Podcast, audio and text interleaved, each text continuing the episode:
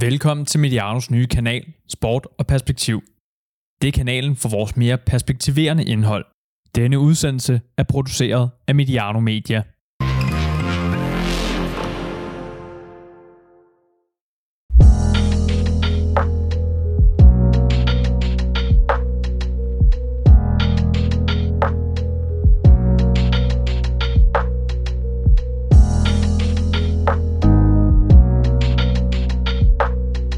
Velkommen indenfor her i vores nye kanal Mediano Sport og Perspektiv.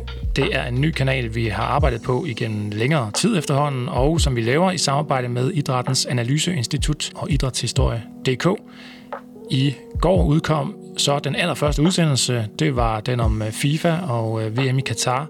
En udsendelse, som jeg selvfølgelig vil anbefale alle at gå ind og høre, når man har hørt den her udsendelse til ende, naturligvis. I dag der skal vi tale om Newcastle og om det muligt forestående ejerskifte. Det er jo sådan, at det ikke er endeligt øh, endnu, men det ser fortsat, vil, vil jeg sige, ud til at være et spørgsmål om ganske kort tid, før det bliver officielt, at ejerskabet i Newcastle bliver et noget andet, end det er i dag. Og øh, uanset om øh, det går igennem eller ej, er der en masse øh, diskussioner i forbindelse med de her øh, handler, som øh, vi blandt andet også vil tage her i dag. Vi taler om de øh, etiske overvejelser og udfordringer, der kan følge med, når en engelsk fodboldklub købes af en, øh, i det her tilfælde, saudiarabisk fond. Vi taler undervejs om, øh, om begreber som øh, sports, sports washing, idrætsdiplomati og soft power. Vi kigger på, hvad det kan komme til at betyde for Newcastle sportsligt, og øh, på, hvad Saudi-Arabien skal bruge en Premier League-klub til. Vi ser også lidt bagud og taler om de 13 år, der er gået øh, under Mike Ashleys ledelse, som måske også har indflydelse på, hvordan fansene ser på sagen. Jeres vært på udsendelsen hedder Adam Møller Gomar.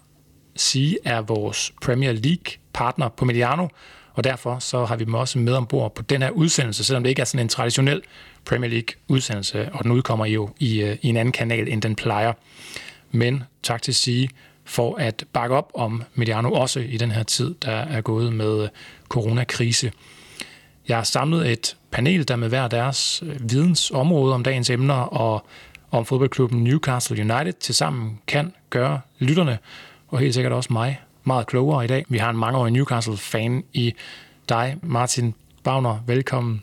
Jo, tak.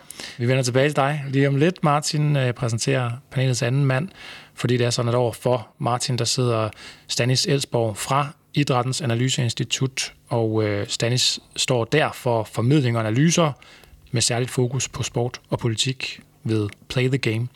Og så er du, øh, Stanis, øh, desuden ansvarlig for den her podcast, der hedder Tillægstid, øh, der udkommer øh, fra i dagen, hvor man altså også kan finde den her udsendelse om FIFA og Katar i kanalen Mediano Sport og Perspektiv. Først og fremmest, Danis, velkommen til.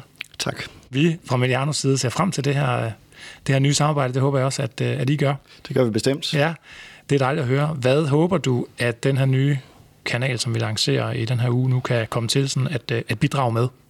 Jamen, jeg håber jo i virkeligheden, at den kan det, som der står i navnet, at den kan springe perspektiv på sporten. Øh, det er en kanal, der har været længe undervejs. Jeg tror, de første snakke havde jeg med Peter i 2018, da jeg var med i et par afsnit omkring øh, VM i Rusland og Rusland som, øh, som værtsland, og de politiske spændinger, der var forbundet med det. Øh, så øh, lod det lidt vente på sig, og så øh, genoptog vi snakken i 2019, og nu er vi så fremme her og endelig kan lancere kanalen, og øh, jeg håber, at vi øh, kan bringe perspektiv, ikke mindst kun på sport, men jo også idræt, som fylder en del i det danske i den danske hverdag. Vi kan se her under coronakrisen, hvor meget øh, idræt jo i virkeligheden har betydet for, for børn og unge. Øh, så det er en del, og den anden del er selvfølgelig den del, som øh, Play the Game står for, altså det internationale politiske perspektiv på, på sport. Og det håber jeg, at vi kan få lov til at at uddybe en smule, sådan at øh, fodbold ikke kun bliver anset for at være flotte VM-slutrunder.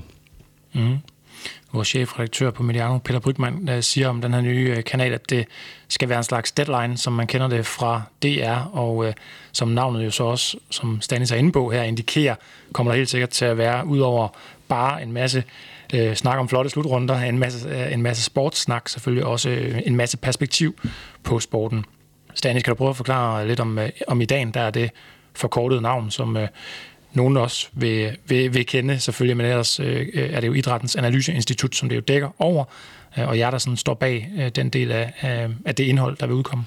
Ja, jeg kan måske lige øh, hjælpe lidt på vej. Der er også for mig selv lige kommet en, en masse navne i spil. Der er både Idrættens Analyseinstitut, som i dagligtale går som IDAN, og så er der Play the Game, som er en gren af Idrættens Analyseinstitut. Det er et initiativ, som blev startet i 1997, altså Play the Game, som så ligger under Idrættens Analyseinstitut. Men IDAN, som er det, vi bruger i, i dagligt tale, det er et, øh, et initiativ under øh, Kulturministeriet, et forskningsinstitut, som beskæftiger sig med alverdens emner inden for, for idræt og sport. Øh, I IDAN er det primært sådan nogle områder som sportsøkonomi, danskernes idræts- og motionsvaner, så er det, øh, kunne det være idrætsfaciliteter, brugen af dem, eller ikke brugen af dem. Øhm, og så har vi så Play the Game, som i virkeligheden er den sådan lidt mere internationale afdeling, hvor vi har beskæftiget os med emner som korruption øh, i idrætsforbundene, matchfixing, som der kommer et afsnit med på mandag, mm Øh, vi beskæftiger os også med seksuelle overgreb i idrætten, øh, og så selvfølgelig øh, øh emner som doping. Så det er lidt mere øh, skyggesiderne af, af idrætten, og øh, det er noget, som vi ved, at øh, folk interesserer sig for, men vi håber selvfølgelig, at kanalen kan, kan være en platform for yderligere at tage de debatter, også i den danske idrætspolitik, hvor de her emner jo også er, både matchfixing og doping og, og så videre. Så, øhm, så det er det, vi sådan primært beskæftiger os med inden for det, og så er der jo så, jeg har så to ben med ind i, øh, i den her nye kanal, fordi at jeg også er stifter af idrætshistorie.dk, som også vil lave nogle afsnit. Og vi har blandt andet øh, et, der kommer et med Peter Mikkelsen, og vi vil kigge på sporten ud og idrætten ud fra et samfundsmæssigt og kulturelt perspektiv. Øh, og vi har også en serie om de olympiske lejes politiske dimensioner på vej. Øh, så det er ligesom, jeg har ligesom to ben med ind, og jeg har primært været på øh, tillægstid, som du nævnte før, og så vil jeg primært være gæst i, i dem for idrætshistorie, hvor det er Andreas Juhl Ingvartsen, som er vært. Mm. Og jeg personligt ser selvfølgelig også frem til at, at lytte med, øh, ikke mindst på, hvad der kommer i kanalen, og også en gang imellem til at kunne bidrage med, øh, med udsendelser til, til den her kanal fra Medianos øh, side, og, og jeg så glæder mig altså bare til at, til at, hø- til at høre, øh, hvad der kommer fra jeres side. Øh, Martin, hvis vi så vender os om mod dig igen. Vi skal jo have, have dig introduceret, og du er selvfølgelig Newcastle-fan, som jeg øh, var inde på her, og øh, er jo også i øvrigt øh, mødt op til, til udsendelsen i en meget, meget smuk, vil jeg sige, øh, Newcastle-trøje fra, vi snakker lige, øh, lige før midt-90 år, eller noget i den retning, vi kan placere ja. den trøje. Det har været omkring øh, 95, øhm, og når man bliver inviteret i byen, så må man hellere tage sit øh, pæneste tøj på. Så, øh, så det er simpelthen derfor, jeg sidder i den her, tror jeg. og så selvfølgelig, fordi det er fra klubbens storhedstid, kan man sige, som vi jo måske kunne håbe lidt på vende tilbage igen. Ja, absolut. Ja, men øh, en, øh, en, en virkelig ikonisk trøje, den her også med, øh, med det her kæmpe store Newcastle Brown Ale øh, midt på, på, på trøjen, og, og med, med, med ja, som, som lap øh, syet på, simpelthen. Ja. Ikke, ikke integreret, men den, den bliver bare syet på på midten. Ja. Det er fremragende. Man kan godt, man kan godt huske at se den... Øh, en Alan Shearer rende med, med armene i vejret. Med vejret der. Ja. den der, ja. Uh, Martin, hvornår, hmm. hvornår og hvordan begyndte din kærlighed til Newcastle?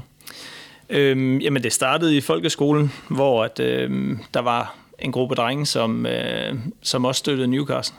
De fleste i, i min årgang og, og de andre fodboldinteresserede på skolen, de, øh, de holdt med Liverpool eller Manchester United, som selvfølgelig på grund af Peter Schmeichel også øh, var nogle af de populære klubber, man ligesom skulle følge dengang. Øhm, men øh, en sjældent gang, hvor man fik set øh, tips lørdag, og der var et klip med Newcastle, så, øh, så skete der et eller andet med, øh, at jeg så den trøje, der jeg synes, at den var, øh, den var helt fantastisk. Og det er nok også derfor, den stadigvæk er så ikonisk i dag, at, at det, er, det er den trøje, de fleste fans stadigvæk gerne vil have fat i. Men altså, det er jo klart, at øhm, spillere som Les Ferdinand, som nok var den første, jeg lå mærke til, altså, har jo også ligesom fået, fået skrevet noget historie i klubben, og med tilgangen af, Alan Shearer efterfølgende, så, øh, ja, så er det jo netop gået hen og blevet sådan en historisk klub, som de fleste husker fra, fra storhedstiden. Ja, så det var nok primært derfor, at det hele det, det begyndte, selvom det også øh, til tider har været hårdt. ja, det må det have været. det er vel, man engang fik taget. En 25-årig lang lidelseshistorie Præcis. Newcastle-fan. Har der dog været opture der undervejs, øh, og, og det er rigtigt så, så sådan lidt som et som modsvar på at hoppe med på Manchester United Liverpool-bølgen også. Ja, både, både og, kan man sige. Altså, Newcastle var jo ikke helt på spanden, kan man sige, dengang, og spillede jo faktisk øh, noget rigtig flot fodbold, og fik jo fik også en gang imellem mulighed for ligesom at spille lidt med musklerne i forhold til at købe nogle spillere, som Alan Shearer, som jo var verdens dyreste spiller på daværende tidspunkt, hvor han blev hentet. Altså, så det er klart, at på rygtebørsen har der jo også været en masse, altså helt tilbage fra dengang, men hvor både øh, Baggio og, og, og George Vea i øvrigt også var, øh, var rygtet til klubben, hvor man så i stedet for fik en øh, Asprilla i, i Parma, godt nok. Øhm, men at det, det gjorde jo selvfølgelig, at, at fansene i sin tid også ligesom troede på, at noget kunne lade sig gøre. Og der, øh, der tror jeg, at man havde lidt den følelse, som man måske lidt kunne håbe på, at man kunne finde igen, at, at ting faktisk godt kunne lade sig gøre, og man var en klub, som godt kunne spille med helt op i toppen. Faustino Asprilla, det var heller ikke et helt dårligt uh, Nej, angribervalg. Nej. Nej han, var, han var god. Jamen, i dag der kommer vi til at tale øh, både om, om det sportslige og ja, om, om hvad Newcastle øh, kunne på banen engang, hvad de måske kommer til at, at, kunne igen. Og så kommer vi til at tale øh, om, om det politiske i det her øh, øh, mulige forestående ejerskifte. Og man kan sige, du, Stanis, har, har en, en enorm indsigt i det krydsfelt, der også er der, hvor, hvor netop sport og politik mødes, og hvor man kan sige, at Martin jo langt hen ad vejen bliver repræsentant for, for sporten, og Stanis for politik-delen. Og så er det jo så alligevel lidt forsimplet, fordi I kommer selvfølgelig til at tale om begge dele, begge to.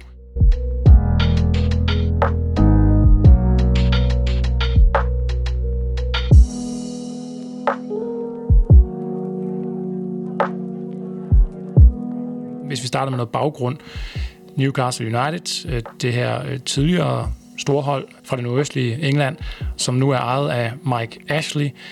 Han købte i 2007 Newcastle. Dengang kostede klubben lidt over en milliard danske kroner. Øh, det vil, vel, vil, vil være synd at sige, at han er, han, han er vældigt blandt fansene, den nuværende ejer. Newcastle har, har, har tilhørt i hans regeringstid, kan vi godt sige, under fornærme Martin og andre Newcastle-fans bunden af, af rækken. De to gange rykket ud øh, af Premier League og måtte kæmpe sig tilbage til det, til det fine selskab. Så der har været, der har været lidt langt fra de der storheds- øh, eller velmarksdagene med, med netop de her stjerner som Martin skitserede før. Øh, Mike Ashley selv er, er jo en ret succesfuld forretningsmand, og har i hvert fald tjent, tjent mange penge igennem øh, sin karriere. Han har blandt andet den her, den her tøjkæde, der hedder Sports Direct. Øh, den har senest været i medierne, fordi at, øh, at man var kritisk over for den engelske regerings initiativer for at undgå smittespredning af corona. Og øh, ja, Sports Direct vil gerne holde, øh, holde åbent og sælge tøj, men, øh, men det endte faktisk i sidste ende med, at Mike Ashley måtte, måtte komme med en offentlig undskyldning. Det er jo selvfølgelig bare den seneste lidt uheldige sag, der klæber til, til ham her, ejeren. Martin, øh, kan du prøve at tage os lidt tættere på Newcastles nuværende ejer, hvem han, øh, hvem han er, og, og, og hvorfor han øh, egentlig købte Newcastle i sin tid? Jamen altså, han øh, altså købte jo en i klubben som en form for hyggeprojekt. Han havde selvfølgelig sin succesfulde forretning med Sports Direct og hvad kan man sige, senere også øh, House of Fraser. Men øh, altså, det var egentlig lidt et, øh, et projekt for ham, så vidt jeg har forstået, hvor at han, øh, han kunne få lov til at, øh, at hygge sig med det. Og var jo egentlig også til at starte med en ret populær herre, som, som jo ligesom stod på fantribunerne og fik drukket øh, store fadøl øh, sammen med fansene. Øhm, og det gjorde selvfølgelig, at han ligesom følte, som om han var, han var ligesom en af drengene, og, og en, en person, som, som rigtig gerne ville det bedste for klubben. Altså man kan sige, det kulminerer en lille bitte smule med øh, Kevin Keegans fyring selvfølgelig i sin tid, og, og det, at Kevin Keegan han ikke kunne arbejde sammen med Dennis Wise. Der var lidt omkring nogle spillere, der blev hentet ind, hvor man ikke mente, at der var blevet lavet noget øh, ordentlig research på, på spillerne. For eksempel en Cisco, som jeg tror, de fleste Newcastle-fans også kan man sige, husker som en, en kæmpe fiasko. Og, øh, og så selvfølgelig øh, altså det faktum, at man solgte James Milner dengang også, som jo i Kevin Keegans øjne jo var en spiller, man skulle prøve at bygge holdet på i fremtiden. Det var godt nok hans egen øh, beslutning, så vidt jeg forstår Kevin Keegan. Men han var så til gengæld også blevet lovet, at han kunne få en øh, Bastian Schweinsteiger ind i stedet for. Hvilket så resulterede i, at de, de solgte ham den ene dag og henvendte sig til Bayern München den næste, og så øh, var prisen altså bare lige steget ja, med 10 gange så meget, eller hvad det nu har været. Og så, øh, og så var det projekt ligesom øh, ødelagt. Hvad der egentlig skete med Kevin Keegan og, øh, og øh, Mike Ashley og Dennis Weiss for den sags skyld øh, i sin tid, er aldrig rigtig kommet frem. Øh, der har været en masse gissninger i blandt andet øh, den gamle assistenttræner McDermotts øh, bog, hvor han var ude og udtale sig omkring øh, altså netop hele det her... Øh, altså, at han, han simpelthen var en dårlig chef, og han ville ikke lytte til, øh, til Kevin Keegans ønsker om, hvor, hvor klubben skulle bevæge sig hen. Øhm, og det er jo også en af de ting, som ligesom har jagtet ham efterfølgende, Mike Ashley, at øhm, øh, altså man har, hvad kan man sige, senest måske lidt set det i forhold til Rafa Benitez, som, øhm, som jo egentlig også har en plan fuldstændig klar med, hvordan øh, klubben skal bevæge sig fremad i, øh, i ligaen, og, og hvor, hvor der skal investeres i forhold til træningsanlæg osv. Og, og der har han jo ikke vist de samme øh, ambitioner i hvert fald, og det, det er også det, ligesom alle de lokale, hvad man hører i, i byen, er frustreret over, at, at man ikke rigtig føler, at klubben den bevæger sig i en retning, ligesom alle de andre øh, Premier League-klubber efterhånden gør.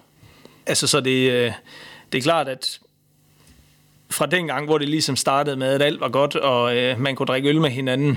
så er det simpelthen gået hen til at blive et, øh, et rent boykot af klubben, og, og så vidt jeg ved, har han jo heller ikke snakket øh, med, med pressen i, altså med mindre han selv har meldt ud, øh, at han gerne vil lave et interview, så, øh, så har han slet ikke udtalt sig omkring noget som helst med hans øh, hvad kan man sige, planer øh, for klubben og dens fremtid. Nej.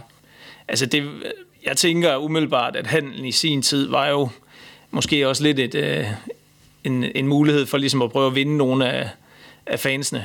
Øhm, fordi at Kevin Keegan selvfølgelig var så populær på grund af de, de gyldne dage øh, med, med ham ved roret. Altså, men det, ja, det gik jo så selvfølgelig ikke, og man kan sige stadigvæk den dag i dag, så er Kevin Keegan jo faktisk også, øh, ikke officielt, men, men ifølge ham selv, øh, i karantæne for at komme på stadion. Så der er nogle ting, og i øvrigt, Alan Shearer jo, som, som selvfølgelig også er en af de her, der tit er inde og, og udtaler sig lidt negativt omkring Mike Ashley og den måde, han kører klubben på, er jo også flere gange. Øh, både, hvad kan man sige, man fjernede øh, navnet fra, fra den bar, som lå på stadion, som hed øh, Shearers Bar til at starte med, og så har man fjernet hans navn og kalder den for Nine den dag i dag, som spillerne selvfølgelig godt kan forstå, hvad det betyder, men at man simpelthen har fjernet det, fordi man ikke vil have, at, øh, at Shearer han skulle få lov til at shine på den også. Mm. Ja, så det var... Øh det, det var øh, ret tidligt derefter Keegan, man forsøger at hive ham ind igen og genskabe øh, en tid, der var, øh, at, at det måske begynder at, at gå op for, for fansene. Okay, øh, han er altså ikke øh, den her hygge øh, onkel, som, øh, som kommer ind, og, eller, eller han er måske ikke så meget en af os, som vi har regnet med, fordi han var den der, der kom netop i Newcastle-trøje, og stod og, og, og kunne drikke en, en god pint på, øh, ja, til, til kampene. Man så ham så efterhånden øh, gå længere og længere op på, øh, altså væk fra, fra fanafsnittene op på VIP, og, ja. og tage, komme i jakkesæt og så videre. Ikke? Altså ja. Newcastle-trøjen blev, eller spillertrøjen blev skiftet ud. Stille og altså, jeg, jeg tror jo, mange af tingene hænger jo også lidt sammen med den forretningsmetode, øh, han ligesom valgte, hvor han var inde og, øh, og købe det her domæne, som hed øh, uh, NUFC øh, Direct, uh, allerede et halvt år før, at, uh, at han egentlig overtog klubben. Uh, hvilket man selvfølgelig kan undre sig lidt over, men uh, det gjorde jo simpelthen, at de her penge fra, fra alt merchandise og, og trøjsal uh, øhm, ville gå direkte ned i hans uh, lomme.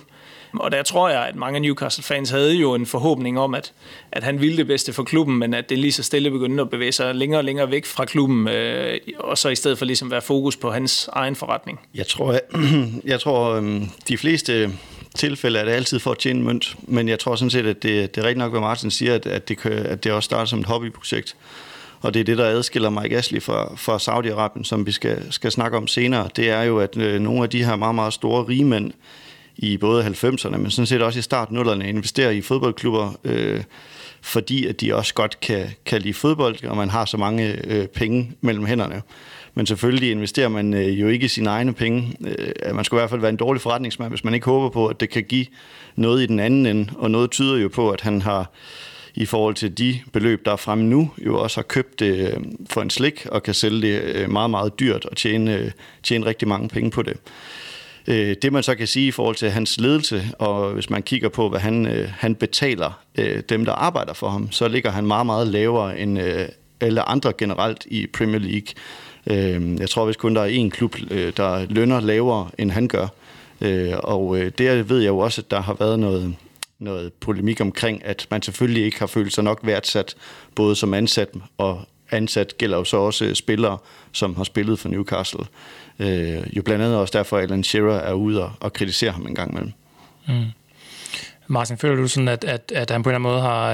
Øh altså, efter det gik op øh, for jer, hvad det var, at det her projekt det, det handlede om for ham, øh, så har, øh, har holdt på klubben for længe, har taget den til fange på en eller anden måde for, øh, for egen vindings skyld. Øh, altså, for der, der har jo været på tale, at den skulle sælges mange gange, og der har været netop de her fan-demonstrationer, og Ashley out-skilte, og ja. øh, hjemmesider har der vel nærmest også om det i lang tid. Ja, men det er rigtigt. Altså jo, jeg synes helt sikkert, at han har holdt for længe på klubben. Der har været en masse omkring alt det her med hans øh, reklame-søjle i forhold til stadion og stadionnavn, jo så, som selvfølgelig ligesom også begyndte at skubbe endnu mere til de værdier, som var i klubben. Og øh, hele den her stolthed over, at det hed St. James Park. Altså, så man, man kunne slet ikke helt øh, altså, forstå, hvor det var, han ville bevæge klubben henad. På den måde, han ligesom har valgt, at, altså, ud over alle de hvad kan man sige, andre skandaler, der har været op i medierne med ham, altså så var det jo bare sådan en følelse af, at han ville det mindre og mindre. Han ville jo gerne vente på, på den rigtige køber, virkede det nogle gange som om, på trods af, at man altså som Newcastle-fan jo har hele det her udtryk øh, fake over, som vi, som vi ofte bruger i forhold til alle de her overtagelser, der, der bliver nævnt at man reelt aldrig rigtig har vidst, hvad, hvad bliver meldt ud. Øhm, og det er lidt det samme med, med de ejere, som, som nu bliver, øh, bliver rygtet til klubben, at altså, vi hører jo ingen motiver øh, om, hvad det er, de rent faktisk vil gøre ved klubben, og hvad de vil gøre ved byen osv. Og, og der tror jeg, at mange Newcastle-fans, de sidder og venter øh, spændt på at høre, hvad, jamen, hvad er planen egentlig med det her, fordi som Newcastle-fan har man jo egentlig ikke noget at skulle sige, og det havde man heller ikke i sin tid med Mike Ashley. Altså, så der er jo, der er jo et eller andet håb øh, om, at at klubben den bliver bevæget, øh, bevæger sig et sted hen, hvor, at, hvor vi kan identificere os lidt med dem igen. Altså nu i forhold til øh, altså med nogle af de her managers, der har været. Øh, Rafa Benitez blev jo i mine øjne måske skubbet lidt ud, fordi at han øh, også måske var en manager, der repræsenterede fansene øh, rigtig kraftigt også, og øh, var egentlig heller ikke specielt bange for at udtale sig øh, sådan en smule kryptisk imod øh, Mike Ashley og, og hele hans måde at drive klubben på. Og der kan man sige, at han talte i hvert fald ikke ret meget imod at få, få forlænget sin aftale. øh, desværre, fordi at det jo faktisk for de fleste fans, tror jeg, øh, havde man egentlig et billede af, at klubben måske bevægede sig et sted hen, hvor den ville være nemmere at overtage for nogle nye ejere. Hvor man jo så valgte en øh, Steve Bruce i stedet for, som, som man jo, kan man sige, kun kan have lidt ondt af den dag i dag. Han har jo egentlig gjort det over al forventning, men at han jo måske blev ansat lidt på hele det her faktum, at han var lidt en yes-man, som måske ikke vil gå ud i medierne og udtale sig negativt omkring øh, alt det her med, hvorfor bliver der ikke handlet spillere ind, hvorfor har vi ikke nok budget til, øh, til det næste transfervindue osv.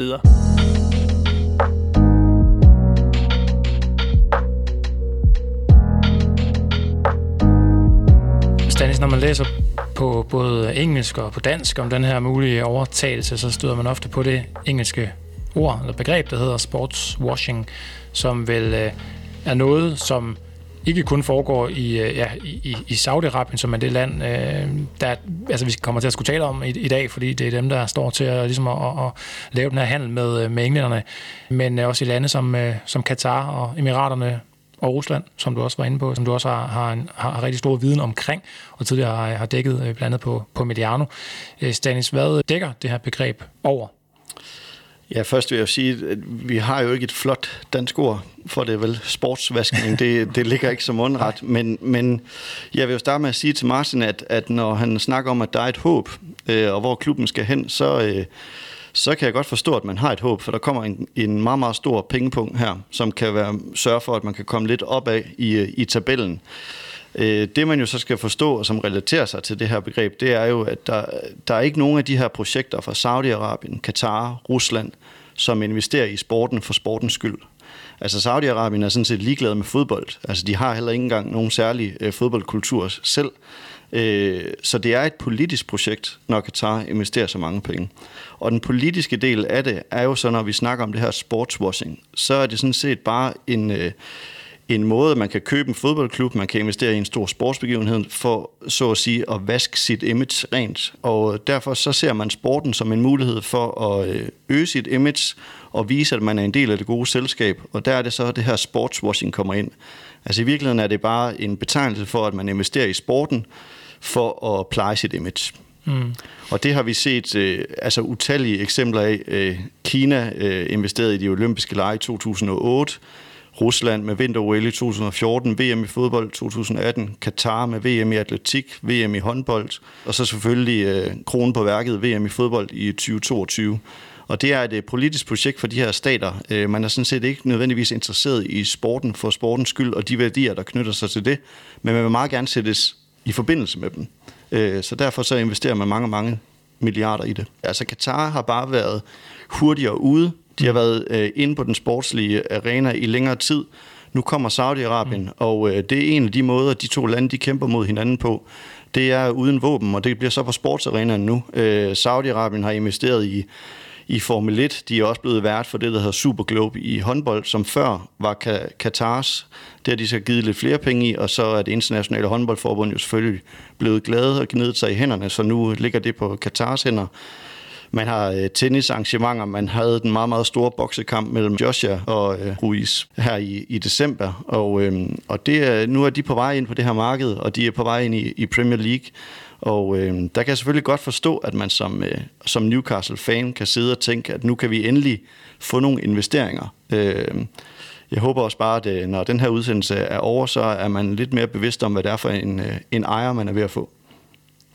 Ja, det kommer vi helt sikkert til at, at vende tilbage til flere gange, øh, Martin, hvis vi skal gøre den nuværende ejer færdig, Mike Ashley her, som, øh, som vi har været inde på. Øh, vi har været vant til at se ham både for, eller til at starte med en spiller, tror jeg, så blev det jakkesæt, gerne med det her sort og hvidstribede slips, trods alt for at vise, Ja, jeg er stadig ligesom jeg er. Det kan man vise med farven på sit slips, åbenbart. Jeg kan huske også, da Rafa Benitez faktisk troppede op i øh, Chelsea med et øh, helt øh, Liverpool-rødt slips på. Det var en stor sag. Men der, der kan man komme galt afsted. Øhm, men, men Martin, du er inde på de handler, der tidligere har været på tale øh, omkring, at Ashley øh, vil egentlig også ret officielt sat klubben til salg. Altså her, her var en mulighed for udenlandske investorer netop, øh, som dem fra Saudi-Arabien, vi kan tale om nu her. Øh, der er mange handler tidligere, der er kollapset, og derfor var du også sådan lidt i forhold til den her, altså den er ikke sket endnu, og, og, mm. og du vil ikke overbevise mere fornemmer på dig i hvert fald på, at det kommer til at ske. Hvorfor er det, de her handler, de, øh, de har det med at kollapse, når Ashley er involveret? Ja, altså man kan sige, at det er selvfølgelig begrænset, hvor meget der egentlig kommer ud om, hvad det er, der sker. Men altså man kan selvfølgelig også sige, at nogle af, nogle af de navne, som der, der indimellem er blevet rygtet, både med øh, men, øh, Floyd Mayweather og en wrestler, der hedder Vince McMahon. Øhm, øhm, og så selvfølgelig øh, Amanda Stavely, som også er, er blevet nævnt op til flere gange. Så kan man jo godt være lidt i tvivl om, hvor meget snak der rent faktisk er i det. Jeg er lidt af den øh, overbevisning, at nogle af de her øh, mulige investorer, de har, øh, de har jo gerne vil presse øh, Ashley en smule på prisen også. Øh, og det har han slet ikke været til at rykke på, øh, fordi jeg tror reelt har det jo egentlig været en ganske fin forretning for ham. Så han virker ikke som om han har været øh, presset på tid i hvert fald. Jeg tror mere, at det var fordi, at det måske blev en hovedben for ham, at, øh, at presset konstant var der. Man havde en forventning om, at han måske skulle gå ud og udtale sig på et tidspunkt øh, hvilket han jo også har gjort af flere omgange selvfølgelig, men øh, altså en af de tidlige udtalelser, han havde, var jo netop det her med, at han, han slet ikke vidste, hvordan øh, man skulle drive en fodboldklub. Der er også sket rigtig meget med Premier League over de sidste mange år i forhold til, hvordan klubberne selvfølgelig er stukket af, hvor, hvor Newcastle jo hænger øh, ret meget tilbage. Øhm, og der er jo heller ikke ret mange fodboldfans, som ikke er overbevist om, at Newcastle vil være øh, en god hvad kan man sige, øh, fodboldinvestering, fordi at det netop er så populært et, øh, et fodboldhold og, og underholdende, også i forhold til specielt fandelen selvfølgelig. Men altså, som Newcastle-fan, så hører man jo netop også bare de her rygter, altså som jo er sådan en agurketid, hvor man tænker, Nå, ja, nu kører det igen, og, og det har altid været op imod de her transfervinduer, hvor at man, øh, hvad kan man sige, det måske for fansene nogle gange har virket en lille bitte smule som om, at han har kunnet presse den så længe, at man ligesom har ventet på, at han måske vil investere nogle penge i nogle spillere. Øhm, og så har de simpelthen trukket den så langt, så det til sidst bare endt med, at når, så nåede vi det heller ikke den her gang. Og det er jo klart, det altså bliver man jo frustreret over, øh, også gang på gang, ligesom at føle, at man bare bliver holdt lidt for nar. Ja, og det, men det er jo godt udgangspunkt som, øh, som den sælgende part, hvis ikke man er presset på tid eller, eller økonomi, som du også siger, ja. ikke? hvis han kan kan tillade sig at sidde og, og holde, øh, sidde på hænderne og så sige, jamen I er nødt til at give mig det, jeg vil have, ellers så kommer det ikke til at ske. Øh, og det kan jo så være, at, at den der øh, pengepunkt, som, øh, som Stanis var inde på, som Saudierne så tager med til forhandlingen her, kommer til at kunne overbevise øh, Mike Ashley.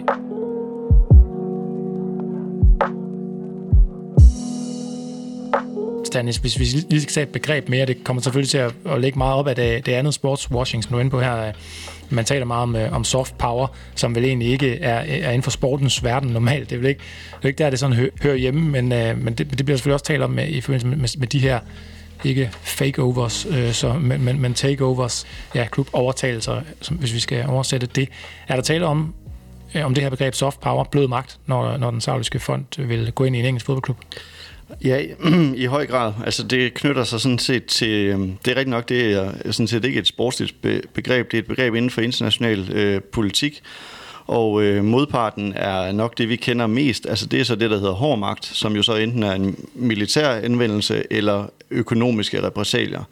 Og der kan man sige, at øh, de her øh, lande som Katar, Saudi-Arabien, Rusland, som jo også er meget afhængige af deres gasressourcer, de skal jo finde en anden måde at gøre sig gældende på i international politik. Og der er soft power altså blevet en meget, meget vigtig del af hele sådan strategien omkring de her landes øh, strategier i, udenrigspolitisk. Øhm, og soft power er i virkeligheden så det modsatte af militær og økonomisk magt.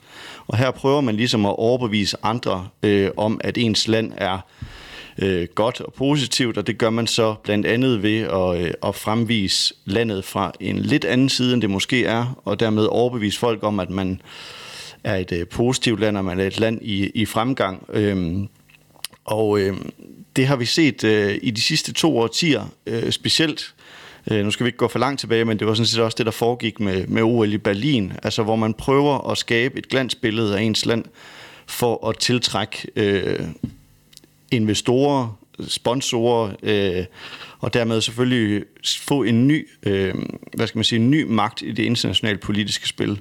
For Saudi-Arabien er jo godt klar over, at olien bliver jo ikke ved med at være der, så man skal jo finde nogle andre magtformer. De kommer så ikke til at mangle penge øh, inden for nærmeste fremtid, men det her er en måde, som hænger sammen med sportswashing også, for det handler om at øge sit image, eller i hvert fald øh, præsentere sig på den bedst mulige måde. Og, øh, og der er Saudi-Arabien et meget, meget øh, dygtigt land, også på sociale medier, hvor man udøver soft power, altså man øh, har været ret gode til at, øh, at tilegne sig de her nye teknologier. Blandt andet på Twitter er man meget aktiv for den saudiarabiske regering på at fremstille sig så flot et billede af landet som muligt, som så øh, på et tidspunkt, uden man er, er klar over det, så får man en anden opfattelse af landet. Og når landet investerer i Premier League-klub som Newcastle, så vil man over tid forbinde Saudi-Arabien med noget andet. Altså vi skal ikke gå særlig langt tilbage, før at øh, Katar for de fleste bare var en plet på et landkort. Men nu er de i alles bevidsthed, og deres turisme har været stigende de sidste to årtier. Øh, og det er ikke alene på grund af deres investeringer i sport, men det er en stor grund til det. Og det er også derfor, at Rusland gør det. Øh, man har set sit snit til, at sporten kan være med til at fremstille sit land øh, bedre, end det egentlig er. Og øh, VM i Rusland var jo et klassisk eksempel på, hvordan man kunne øh, snyde den internationale befolkning, og lige så snart bolden rullede, ja, så glemte man alle de uhyrligheder, der foregår i de her lande. Øhm, og det, øhm, det er desværre, altså, det er desværre det samme, vi kommer til at se med sådan en investering i Newcastle. Altså det er ikke et sportsligt projekt for dem. Det er selvfølgelig for at skabe et bedre image af Saudi-Arabien øh, fremadrettet. Mm. Så kan man jo så som Newcastle-fan håbe på, at at det sportslige er noget, den sportslige succes er noget, der følger med. Altså at, at saudierne lykkedes med deres imageforbedring, men at, øh, at pokalerne også kommer i pokalskabet som en, øh, en følgevirkning af det. Klar, men klart, og, øh, altså det, skal jo, det, er jo, det er jo ikke den første investering, der kommer fra, fra, et, øh, fra sådan et land. Altså, øh, men det gør det jo ikke bedre af den grund i min optik. Øh, men jeg, jeg vil godt lige give et eksempel på soft power, så man kan få en forståelse af, hvilken effekt det kan have ude i, ude i samfundet. Altså for eksempel den her meget, meget berømte boksekamp, som fandt sted i december 2019 mellem Anthony Joshua og Andy Ruiz. Der har man jo så den her boksekamp, som jo øh, der er kastet enormt mange penge i. Øh, Anthony Joshua, det er klart, det største beløb, han nogensinde har tjent, det er på den her ene boksekamp. Og øh, der er der jo en masse interview, både med hans manager, men også med Anthony Joshua, hvor man spørger jo ind til, øh, hvad er det for, hvordan vil du karakterisere øh, Saudi-Arabien? Og, og der er de meget positive, fordi de selvfølgelig bliver mødt meget, meget positivt i øh, Saudi-Arabien. Og det er et eksempel på, hvor man jo netop kan tiltrække, eller i hvert fald gøre sit, øh, sit, fremstille sit land på en bedre måde, og det imponerer selvfølgelig sådan en som Anthony Joshua, som bliver modtaget i de flotteste biler og bliver induceret på de flotteste hoteller. Og der ser man selvfølgelig ikke nogen af de uhyreligheder, der foregår, altså henrettelser eller undertrykkelse af journalister. Og det er et eksempel på, at, at det breder sig selvfølgelig så ud. Altså sådan en som Anthony Joshua er jo meget, meget stor på, øh, på sociale medier. Og det er et meget godt eksempel på øh, den her måde at udnytte den her bløde magt. Altså at man får sådan set skabt en, øh, ja, et skønmaleri af sit samfund, og det breder sig ude i, i verdenssamfundet. Og på den måde øger man sådan set sin, sin magtposition i international politik, fordi man får øget sin soft power og kan tiltrække store investorer til sit land. Martin, øh, du er ved at byde ind med noget? jo, øh, ja, men det var egentlig mere fordi, at i, øh, i sidste uge har de jo netop haft et... Øh, Øh, hvad kan man sige, virtuelt møde i øh, Newcastle over på Rådhuset med, øh, med en masse fans, hvor de selvfølgelig primært har været øh, repræsenteret af dem her, der hedder Newcastle United Supporters Trust. Netop omkring hele den der øh, forventning fra fansene, og hvad kan man sige, altså de vil jo gerne ligesom prøve at øh, overensstemme i forhold til, hvad er, hvad er planen egentlig med det her, fordi at øh, de fleste Newcastle-fans jo sådan set sidder tilbage og venter lige nu på, jamen, hvad er det, der skal ske? Og der er mit, mit billede jo netop, at, at folk har jo en forventning om, at de melder ud på et tidspunkt, måske, øh, hvad kan man sige, forklædt i, i Amanda Stavely som, som den forreste person, at, øh, at altså man har en forventning om, at det her det kommer mere til at handle om at støtte op om byen og få skabt øh, nogle flere jobs, få udviklet øh, rigtig meget på øh, træningscenteret øh, og alle de her steder, hvor klubben jo ikke har udviklet sig inden for de sidste 13 år.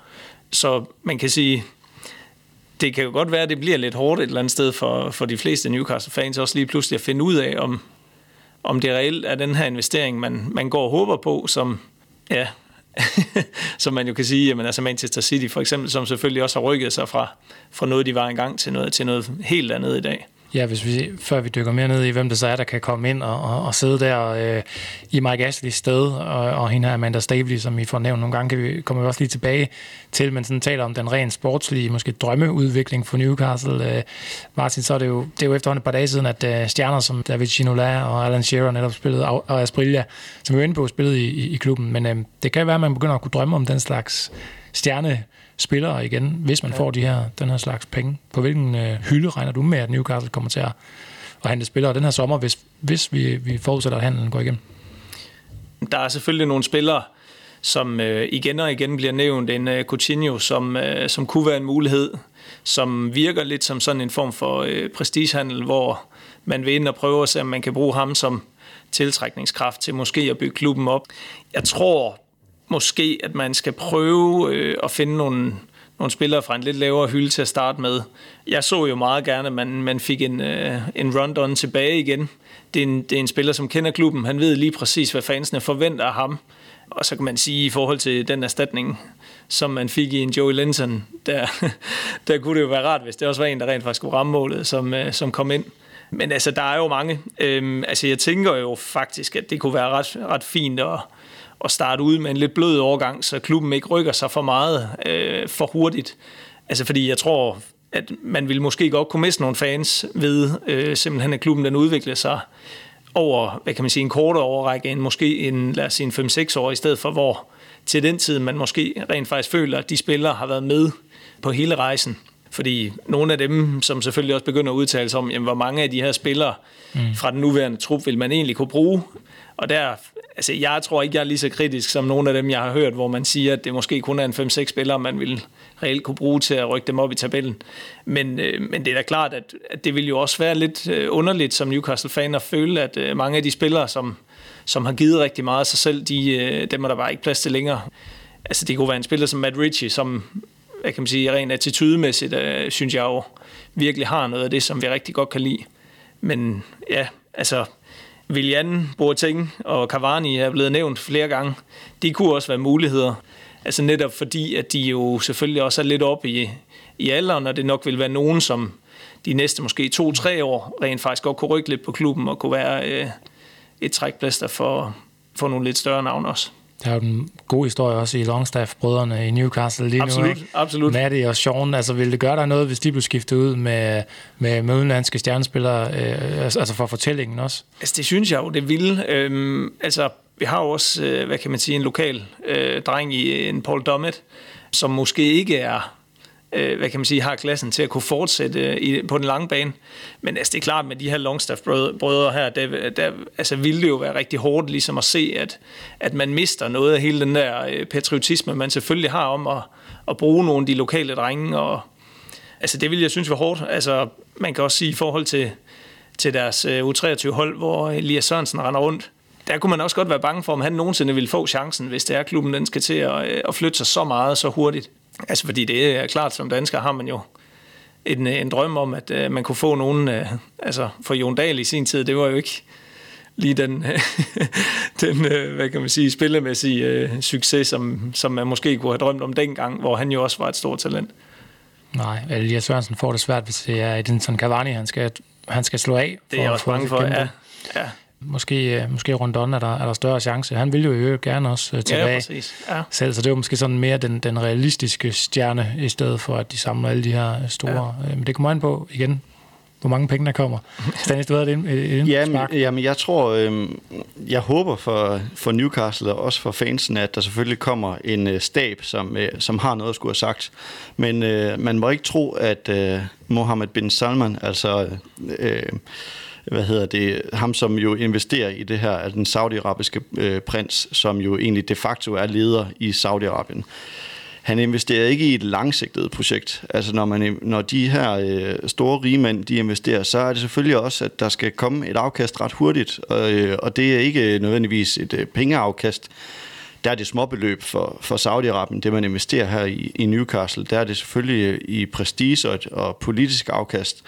Øh, der går for lyden om for Daily Mirror, at man er klar til at investere 1,7 milliarder til de første spillerhandlere, og der kan man sige, at moderne fodbold, jamen så er det jo kun en, hvad, en halvanden Coutinho, jeg ved ikke, hvad han står i øh, nu, men var det ikke omkring en milliard, han røg for på et tidspunkt, jo. og... Øh, så der kan man, der, der vil jeg da sige, jeg håber da også for Newcastle, at det bliver på, på hylden under, så man kan øh, få flere gode spillere.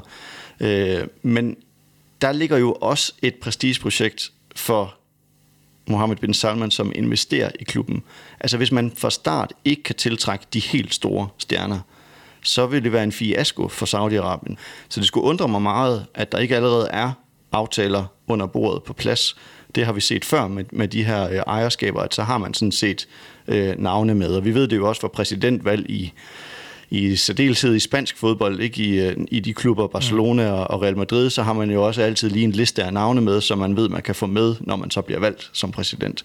Øh, så jeg tror godt, man kan forvente, at øh, der kommer store stjerner til. Jeg håber, at det bliver med ordentlig sportslig ledelse, men, men det kan lidt, desværre lidt frygt ved sådan nogle investeringer her. Ja, der er, jo, der, er jo også, der er jo også hele financial fair play, der så måske kan sørge for, at det alligevel trækker øh, lidt længere ud ja. med, med prestigehandlerne også, at de ikke bare kan signe 11 nye. Øh, altså, at, ja. Ja, så, vil, så vil jeg sige jo, i, i modsætning til Qatar-eksemplet, som jo også investerede rigtig, rigtig mange penge i Paris Saint-Germain, så er der jo bare en meget, meget større konkurrenceevne i Premier League, mm. end der er i fransk fodbold. Så man kan ikke på samme måde så lynhurtigt købe sig til succes. Lad os antage, at man alligevel kunne investere 1,7 milliarder, og man kunne få øh, et par rigtig, rigtig gode spillere, så er der stadig rigtig, rigtig langt til bare en top 4-5 placering i Premier League for Newcastle. Øh, og øh, det kan man jo bare håbe på, at, at ejerne de, de gider at vente på, og de er fornuftige. Øh, og må ikke, altså Mohammed bin Salman har nok ikke den store fodboldforståelse, men det er trods alt hans penge. Ja, det er rigtigt. Så er der jo noget andet øh, sted, man kunne starte, er jo, er jo også på managerposten i forhold til, til prestige også, og et sted, hvor man kan, øh, kan ja, en mand, der kan lokke nogle af de andre, øh, der, der ligesom kan være en domino-brik, hvis, hvis man får sat den brik rigtigt, måske i forhold til projektet her. Der bliver talt om Mauricio Pochettino, der bliver talt om Massimiliano Allegri, som nogle af de helt store navne.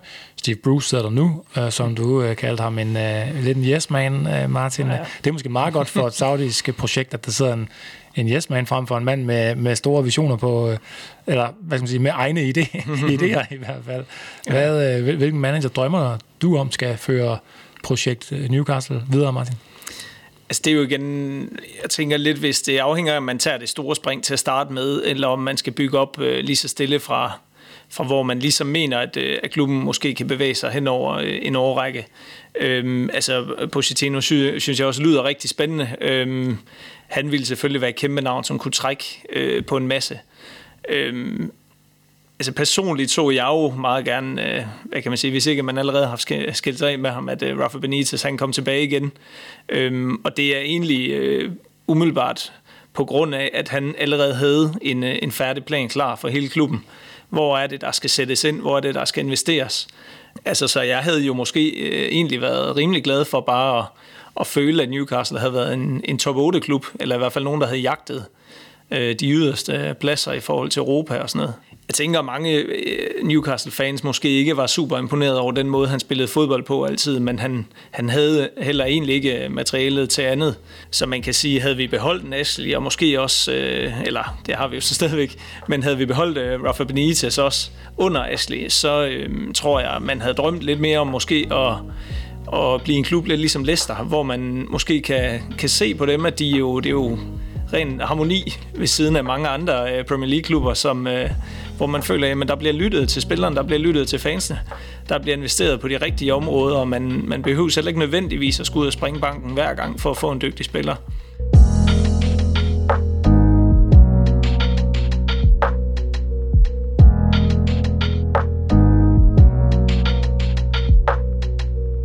Hvis vi skal lidt tættere på, hvem det er, der sådan så øh, muligt kommer til at stå bag Newcastle, det er jo, øh, altså Premier, vi, er, vi er i hvert fald så langt, at Premier League er blevet informeret om, at der er den her fond fra Saudi-Arabien, der har budt, øh, og, og budet skulle være lige underkanten af 3 milliarder danske kroner. Det er det, de engelske medier i hvert fald har fået støvet op, og de der 1,7 milliarder til spillere handler har jeg, har jeg også læst, og så må vi sige, hvor meget af det er, er, er helt korrekt, og hvor meget er gætværk øh, fra, fra medierne, men det er nu også øh, ikke kun de kulørte blad i England, der, der, der melder om de her beløber. Det er Saudi-Arabiens statsejet øh, investeringsfond, der hedder Public Investment Fund, som budet altså kommer til at, eller er kommet fra, og, øh, og de vil så overtage 80% af aktierne i, i klubben, i spidsen for landet netop, øh, øh eller for, for, øh, for fonden, og, og, og også for landet netop øh, Mohammed bin Salman, som øh, Stanis har nævnt, Saudi-Arabiens kronprins. Hvis vi skal lidt ind bag bin Salmans styre, hvad er det for et styre? Ja, det er et meget, meget komplekst styre, men det er faktisk også et meget ligetil styre. Øhm, altså, det er jo i virkeligheden en, en, et land, som ikke er særlig gammelt. Altså, kongeriget Saudi-Arabien dateres tilbage til 1932, så det er ikke øh, så, så gammel en nation, hvis man kan sige det sådan. Øh, det styres af den her Al Saud-familie, som øh, Mohammed bin Salman er en del af. Øh, det er hans far, der reelt er konge, og han er så kronprins og er den næste i, i arvefølgen. Han er de facto leder, fordi at hans far blandt andet er, er syg og deltager ikke så meget i det daglige arbejde. Så er det et land, som er, er enormt præget, eller som er styret af islamisk tro, og det er også dem, som altså det er der, man både har Mekka og Medina, så det er klart, at de har en meget, meget stor rolle i forhold til sådan den islamiske verden i, i Mellemøsten. Og det øh, gennemsyrer også hele samfundet, det gennemsyrer også deres, øh, deres regler og deres lov, øh, og kongens vilje er sådan set lov. Altså, og man øh, kan meget vel karakterisere det som et autoritært styre, og det kan vi se ved alle mulige forskellige demokratiindekser som The Economist demokratiindeks, altså hvor demokratisk er landet, er der ytringsfrihed, er der frit valg, øh, og der bliver de scoret øh, helt i bund på alle de her indeks. Øh, det er et land, som ikke... Øh, ikke har nogen politiske partier. Øh, det findes ikke, det er ikke lovligt. Der er ikke politisk valg. Kongen er sådan set øh, både den, øh, den dømmende, udøvende og lovgivende magt. Det er ham, der udpeger ledelsen til alle de her organer. Så på den måde er det et øh, meget hierarkisk styret øh, land, og så har islam en meget, meget stor rolle. Altså der, øh, og på grund af det, så er der ikke plads til homoseksualitet. Mænd og kvinder er ikke lige for loven. Øh, der er forskellige relevant. Journalister, systemkritikere har vi jo set øh, blive behandlet meget, meget voldsomt med tortur. Nogle bliver også slået ihjel. Det er et land, som, som stadig øh, henretter folk. 184 folk blev henrettet sidste år det land klart i verden, der henretter flest. Og så er det jo et øh, land, som er kommet i vælten de sidste par år, ikke mindst på grund af øh, Jamal Khashoggis øh, død, som jo vi i hvert fald nu ved, øh, var saudiarabiske folk, der stod bag, og Mohammed bin Salman øh, har ligesom også taget ansvaret. Han vil ikke selv sige, at han havde noget at gøre med selve drabet på ham, men, øh, men det foregik på, på hans vagt, øh, og det foregik jo ved, at han sådan set skulle ind på øh, det saudiarabiske konsulat i Istanbul og bede om de her papirer til, at han kunne blive gift med sin forlovede, og han kom så desværre aldrig ud igen. Øh, og det er jo klart, det er en af de ting, jeg nævnte før, at øh, det er jo noget af det, som har givet øh, Saudi-Arabien et meget, meget, meget blakket ry, og derfor så øh, kigger man jo steder hen for at kunne forbedre det image, og, og der er sporten så blevet en del af det. Så det er et styre, vi, øh, vi på ingen måder kan, kan genkende i den her del af verden, og øh, derfor så synes jeg også, at øh, når man sidder som Newcastle-fan, skal man selvfølgelig gøre sig øh, bevidst om, hvem det er, der er på vej ind i ens klub. Jeg siger ikke, at man fra den ene dag til den anden skal droppe at være Newcastle-fan. Det vil være, øh, det vil være for, for voldsom en beslutning, men jeg synes, man skal gøre sig bevidst om, hvem det er, der er på vej ind i klubben. Men det er et styre, som, øh, hvor ytringsfrihed, som vi priser os lykkelige af øh, her i Danmark, det er sådan set ikke eksisterende. Og så vil der nok komme nogen nu og sige, at øh, Mohammed bin Salman siden 2015 og, øh, og frem har jo øh, skabt en masse reformer i Saudi-Arabien. Og det er også rigtigt. Altså, man kan gå i biografen nu. Øh, kvinder øh, kan, køre, kan køre bil. Det kunne de fra 2018. Kvinder kan få lov at komme og se, se fodbold på stadion. Øh, men samtidig med det, så øh, er der kommet en meget, meget større undertrykkelse af aktivister og journalister, og bedst eksemplificeret selvfølgelig med drabet på, på Jamal Khashoggi. Så jeg vil sige, at øh, Katar er slemt, men Saudi-Arabien er, er, er værre, øh, og øh, derfor så, øh, så, så er det jo en ærgerlig tendens i fodbolden. Vi kan ikke gøre noget ved den. Pengene bestemmer i den her verden, øh, og det har vi set før. Øh, så... Øh, men om ikke andet, så er det en lille karakteristik af, af nogle af de ting, der, der foregår i landet. Og øh, Mohammed bin Salman står for nogle, nogle reformer, der har skabt dem, altså fået dem i den rigtige retning, men der er også mange, mange ting, der er blevet rullet tilbage under ham. Martin, hvordan er det for dig som øh, fan at, at lytte til den her kar- karakteristik, og hvor meget øh, betyder det for dig som fan af Newcastle, hvem der, hvem der ejer klubben? Øhm, jamen, Altså, det er jo, det er jo klart, at man, man har jo skulle ligesom øh, stille spørgsmålstegn ved, ved hele det her, øh, om man kan, hvad kan man sige, se sig selv i spejlet, også i forhold til den her overtagelse. Jeg synes, det er svært at øh, forholde sig til, fordi at øh, man reelt egentlig ikke har noget at skulle sige. Øh, jeg tror, mange Newcastle-fans, de har måske lidt et billede af, jamen altså, det er op til Premier League øh, at træffe den her beslutning om, hvorvidt man mener, at det er ansvarligt. Øh, fordi det er klart, at alt det der med blod på hænderne og så videre, det er jo ikke, det er jo ikke en situation, som vi har lyst til at skulle, skulle tænke på, når vi tænker fodbold, fordi altså fodboldklubben er, jo, er jo, hvad kan man sige, øh, eksisterer jo kun på grund af fansene, og ikke så meget på grund af ejerne. Og det er jo netop lidt, øh, lidt derfor, at, at man kan sige, det, det er også sådan lidt en underlig situation for os at skulle til at, at forholde os til. Altså det her med Manchester City i sin tid jo nærmest var en kultklub, og lige pludselig er gået hen og blevet en, en hadeklub.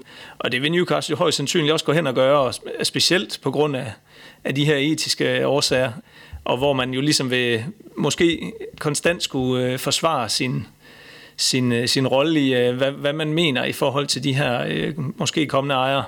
Og det synes jeg jo et eller andet sted er også lidt frustrerende, altså, fordi det er jo selvfølgelig ikke en, en drømmeejer på den måde. Altså fordi en stor pengepunkt, det kan man sige, men det, det kunne vi vel reelt alle sammen godt tænke os i vores klub. Men, øh, men altså, jeg synes også, der er et andet spørgsmål i det, hvor, det, øh, hvor, hvor det bliver lidt sværere ligesom at skulle se sig selv. Men igen, øhm, som jeg har nævnt tidligere, det her med, hvad, hvad er planen for klubben? Øhm, nu siger Stanley selvfølgelig i forhold til, at, øh, at det er et, øh, ikke er et langsigtet projekt. Altså mange af, af de altså sådan lokale over i Newcastle, også øh, altså fans fra Danmark, har jo måske lidt det her håb om, at man, man vil gå ind og, og prøve at gøre forholdene bedre for, øh, for de små, i forhold til, hvor det ikke nødvendigvis handler om, at, øh, at, øh, at vi skal bare være det største fodboldhold. Og, altså, jeg, jeg jo frygter jo måske, at der ikke længere bliver plads til de lokale fans på stadion, og det bliver sådan en turistmagnet. Og hele den der øh, identitetsfølelse, øh, som, som folk har deroppe, fordi de jo netop også ligger så langt væk fra, fra så mange andre af de store byer i England, at man ligesom mister den der engelske fodboldkultur, som vi jo alle sammen er faldet for, ved simpelthen at gøre det, gøre det til mere forretning end, øh, end, end kultur. Mm. Jeg vil også bare, jeg vil bare indskyde, at, at, øh, at altså det kan godt være et langsigtet projekt i den forstand, at øh, hvis det går godt fra start, øh, nu tænker jeg øh, også sportsligt, fordi at det er klart, at øh, de investerer selvfølgelig i klubben for, at det også skal gå godt sportsligt. Altså, jeg tror ikke, at uh, Mohammed bin Salman øh, er tilfreds, hvis man bliver ved med at, at rode ned i, langt nede i tabellen. Det, det, der jo er særligt her, som jeg synes Martin også er inde på, det er jo, altså, hvem, kan man som fan stå og skal stå til ansvar for, hvem der ejer sin klub? Og det, det mener jeg sådan set ikke, man kan. Man kan sige, at min mening er sådan set ligegyldig i det her perspektiv, men jeg mener, at, at dem, altså Premier League må have et større etisk kodex for, hvem der kan være ejere i klubber. Det samme gælder jo, når vi snakker, øh, hvem kan være vært for øh, et VM i fodbold. Der må være større etiske retningslinjer for, øh, hvem kan man tildele de her værtskaber. Øh, så i virkeligheden ligger det ved de store hovedorganisationer. Altså det ligger ikke ved fansene, om man, står, om man synes, det er i orden, at det er saudiarabiske ejere. Det synes man formentlig ikke. Altså udover, at man selvfølgelig er glad for, at nu kan man måske begynde at, at være med i tabellen igen. Men som, øh, som fan kan, kan man jo sådan set ikke gøre noget. Altså vi har, vi har jo så godt nok set fangrupperinger øh, opponere mod, at øh, var det ikke FCK, som, som skulle til Ja, nu kan jeg ikke lige huske, hvilke mellemøstlige... i Dubai, Ja, øh, hvor man så valgte at, at lade være med det, og, øh, og man kan sige, at fans kan godt have en effekt i forhold til at i talesætte nogle af de her øh, problemer med menneskerettigheder. Vi må bare ikke tro, at det rykker ret meget. Altså, øh, det var hele tankegangen omkring øh, jo også DBU's dialogsnak omkring Katar. Det var også hele snakken omkring, at nu var der et vinter-OL og et VM i fodbold i Rusland, så nu havde man mulighed for at i tale sætte de her problemer. Men lige så snart bolden ruller, så forstummer kritikken, øh, og det vil også ske i det her. Det kan godt være, at hvis overtagelsen af Newcastle kommer her i, i, i den her øh, uge, så, så kan det godt være, at øh, man, der vil være en masse, masse på styr omkring de menneskerettighedsproblemer, der er i Saudi-Arabien. Men lige så snart Premier League går i gang, så vil det langsomt og langsomt, langsomt fade ud. Øh, og det er desværre det, vi har set i forhold til de her investeringer. Det er ikke noget, vi snakker så gevaldigt meget om omkring øh, ejerskabet i Paris længere. Øh, og øh, det gør vi måske i de kredse, vi færdes, og det kan også godt være at på Twitter, at det, at det figurerer der. Men ude i sådan generelt ude i samfundet, så forbinder man ikke Paris arrangement med et øh, autoritært styre. Øh, og det vil formentlig blive det samme med Newcastle over tid. Altså jeg tænker også lidt, at, øh, at netop det der øgede fokus der, at øh, man måske som fan har lidt et naivt øh, billede på, at man reelt vil kunne rykke noget på Saudi-Arabien i forhold til for eksempel menneskerettigheder og så videre, om, om hele det her fokus og kaste sig ind i et projekt i England, hvor pressen om nogen er, nok skal være efter dem, hvis det er, at der, øh, der kommer nogle, øh, nogle træls sager. Altså så kan man jo godt undre sig en lille bitte smule om, øh, hvorfor, hvorfor man lige har valgt øh, at, at gå ind på det marked. Men også i forhold til, jamen altså som fan synes jeg jo, altså det, det er lidt underligt, fordi vi jo reelt ikke har et billede af, om vi kommer til at kunne rykke på noget som helst. Og det var jo egentlig lidt det samme som altså nu med Mike Ashley, også i forhold til, at han jo også bare valgte at, at skære Chronicle dengang ud af, af pressen, og simpelthen de, de måtte ikke øh, længere skrive noget som helst om, øh, om eller i hvert fald interviewe Mike Ashley, der heller ikke kom ind på stadion, medmindre de købte deres billetter, fordi at han var træt af den negative omtale.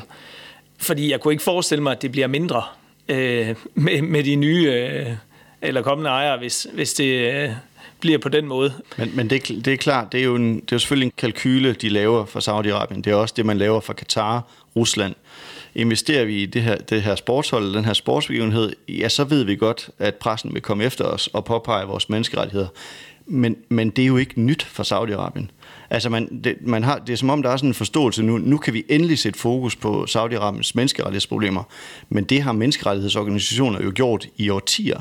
Så det er ikke nyt for Saudi-Arabien, at der bliver talt dårligt om deres styre.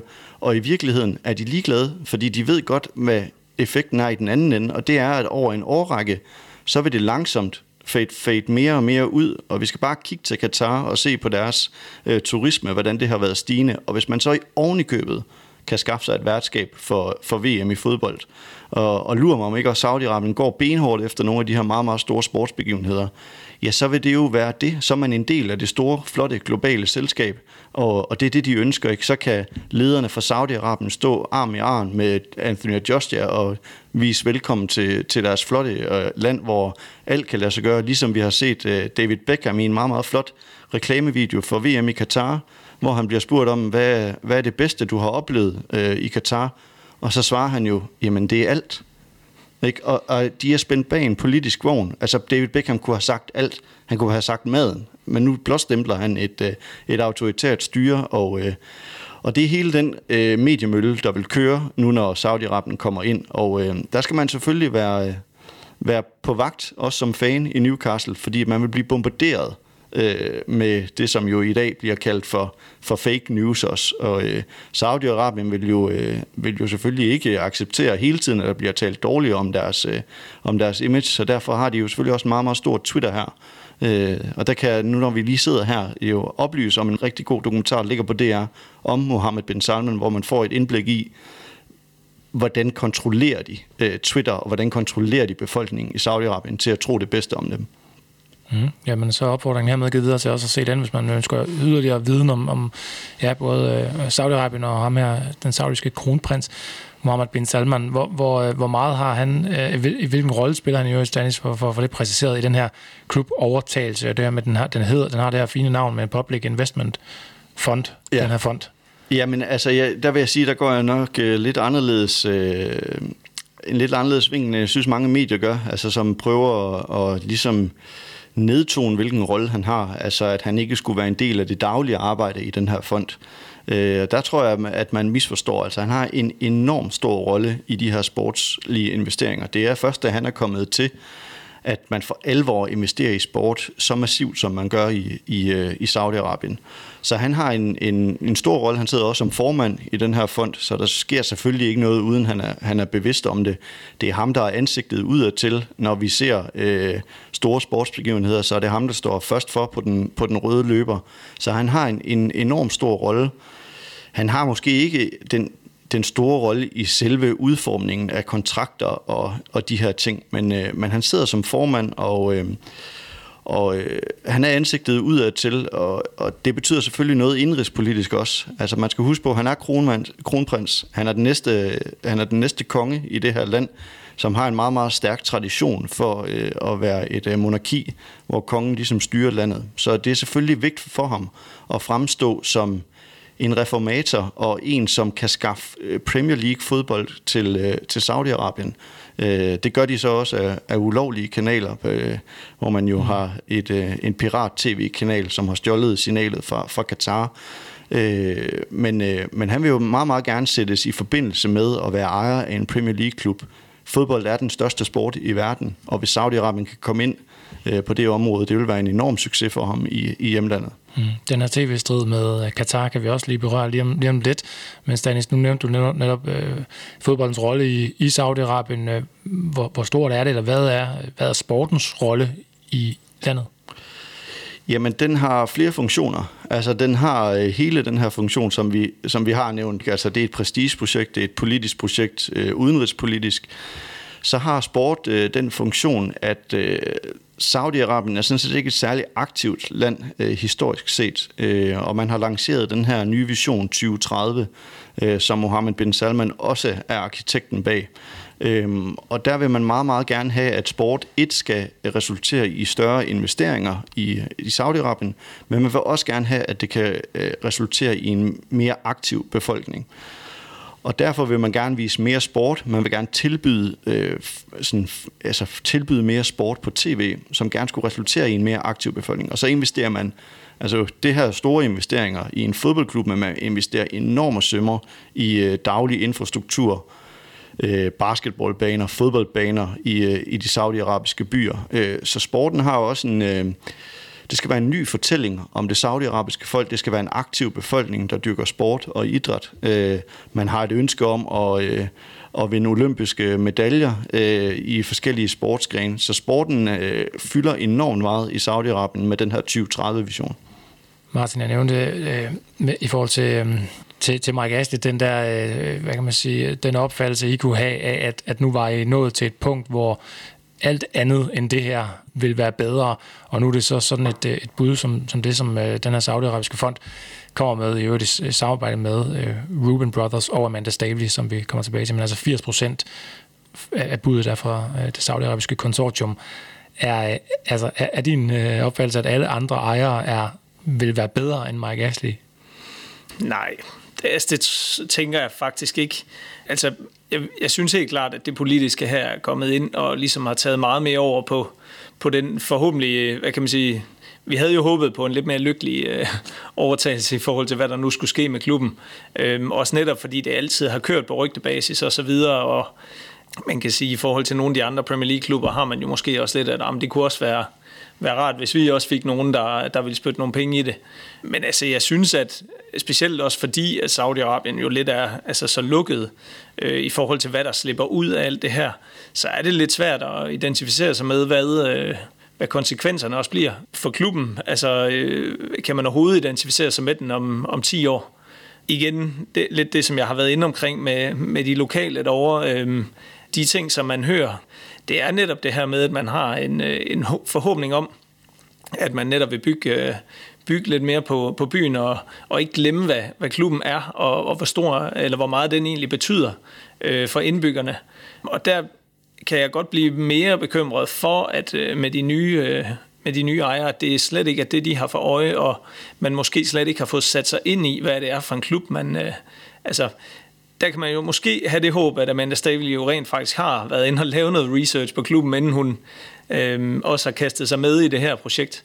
Eller, som jeg egentlig næsten forstår det, er det hende, der har fået skrabet det her øh, konsortium sammen. For, øh, og øh, altså, der er jo meget man skal jo ikke glemme i England netop med arbejdsløshed, og, og specielt øh, altså op i Norden, i forhold til alt den her med øh, at støtte de her foodbanks, og, og hvad der ellers er i, i området, hvor der, jeg tror, der er mange, der godt kunne være bekymret for, at klubben den, den flytter sig for langt væk fra, fra, hvad den har været før.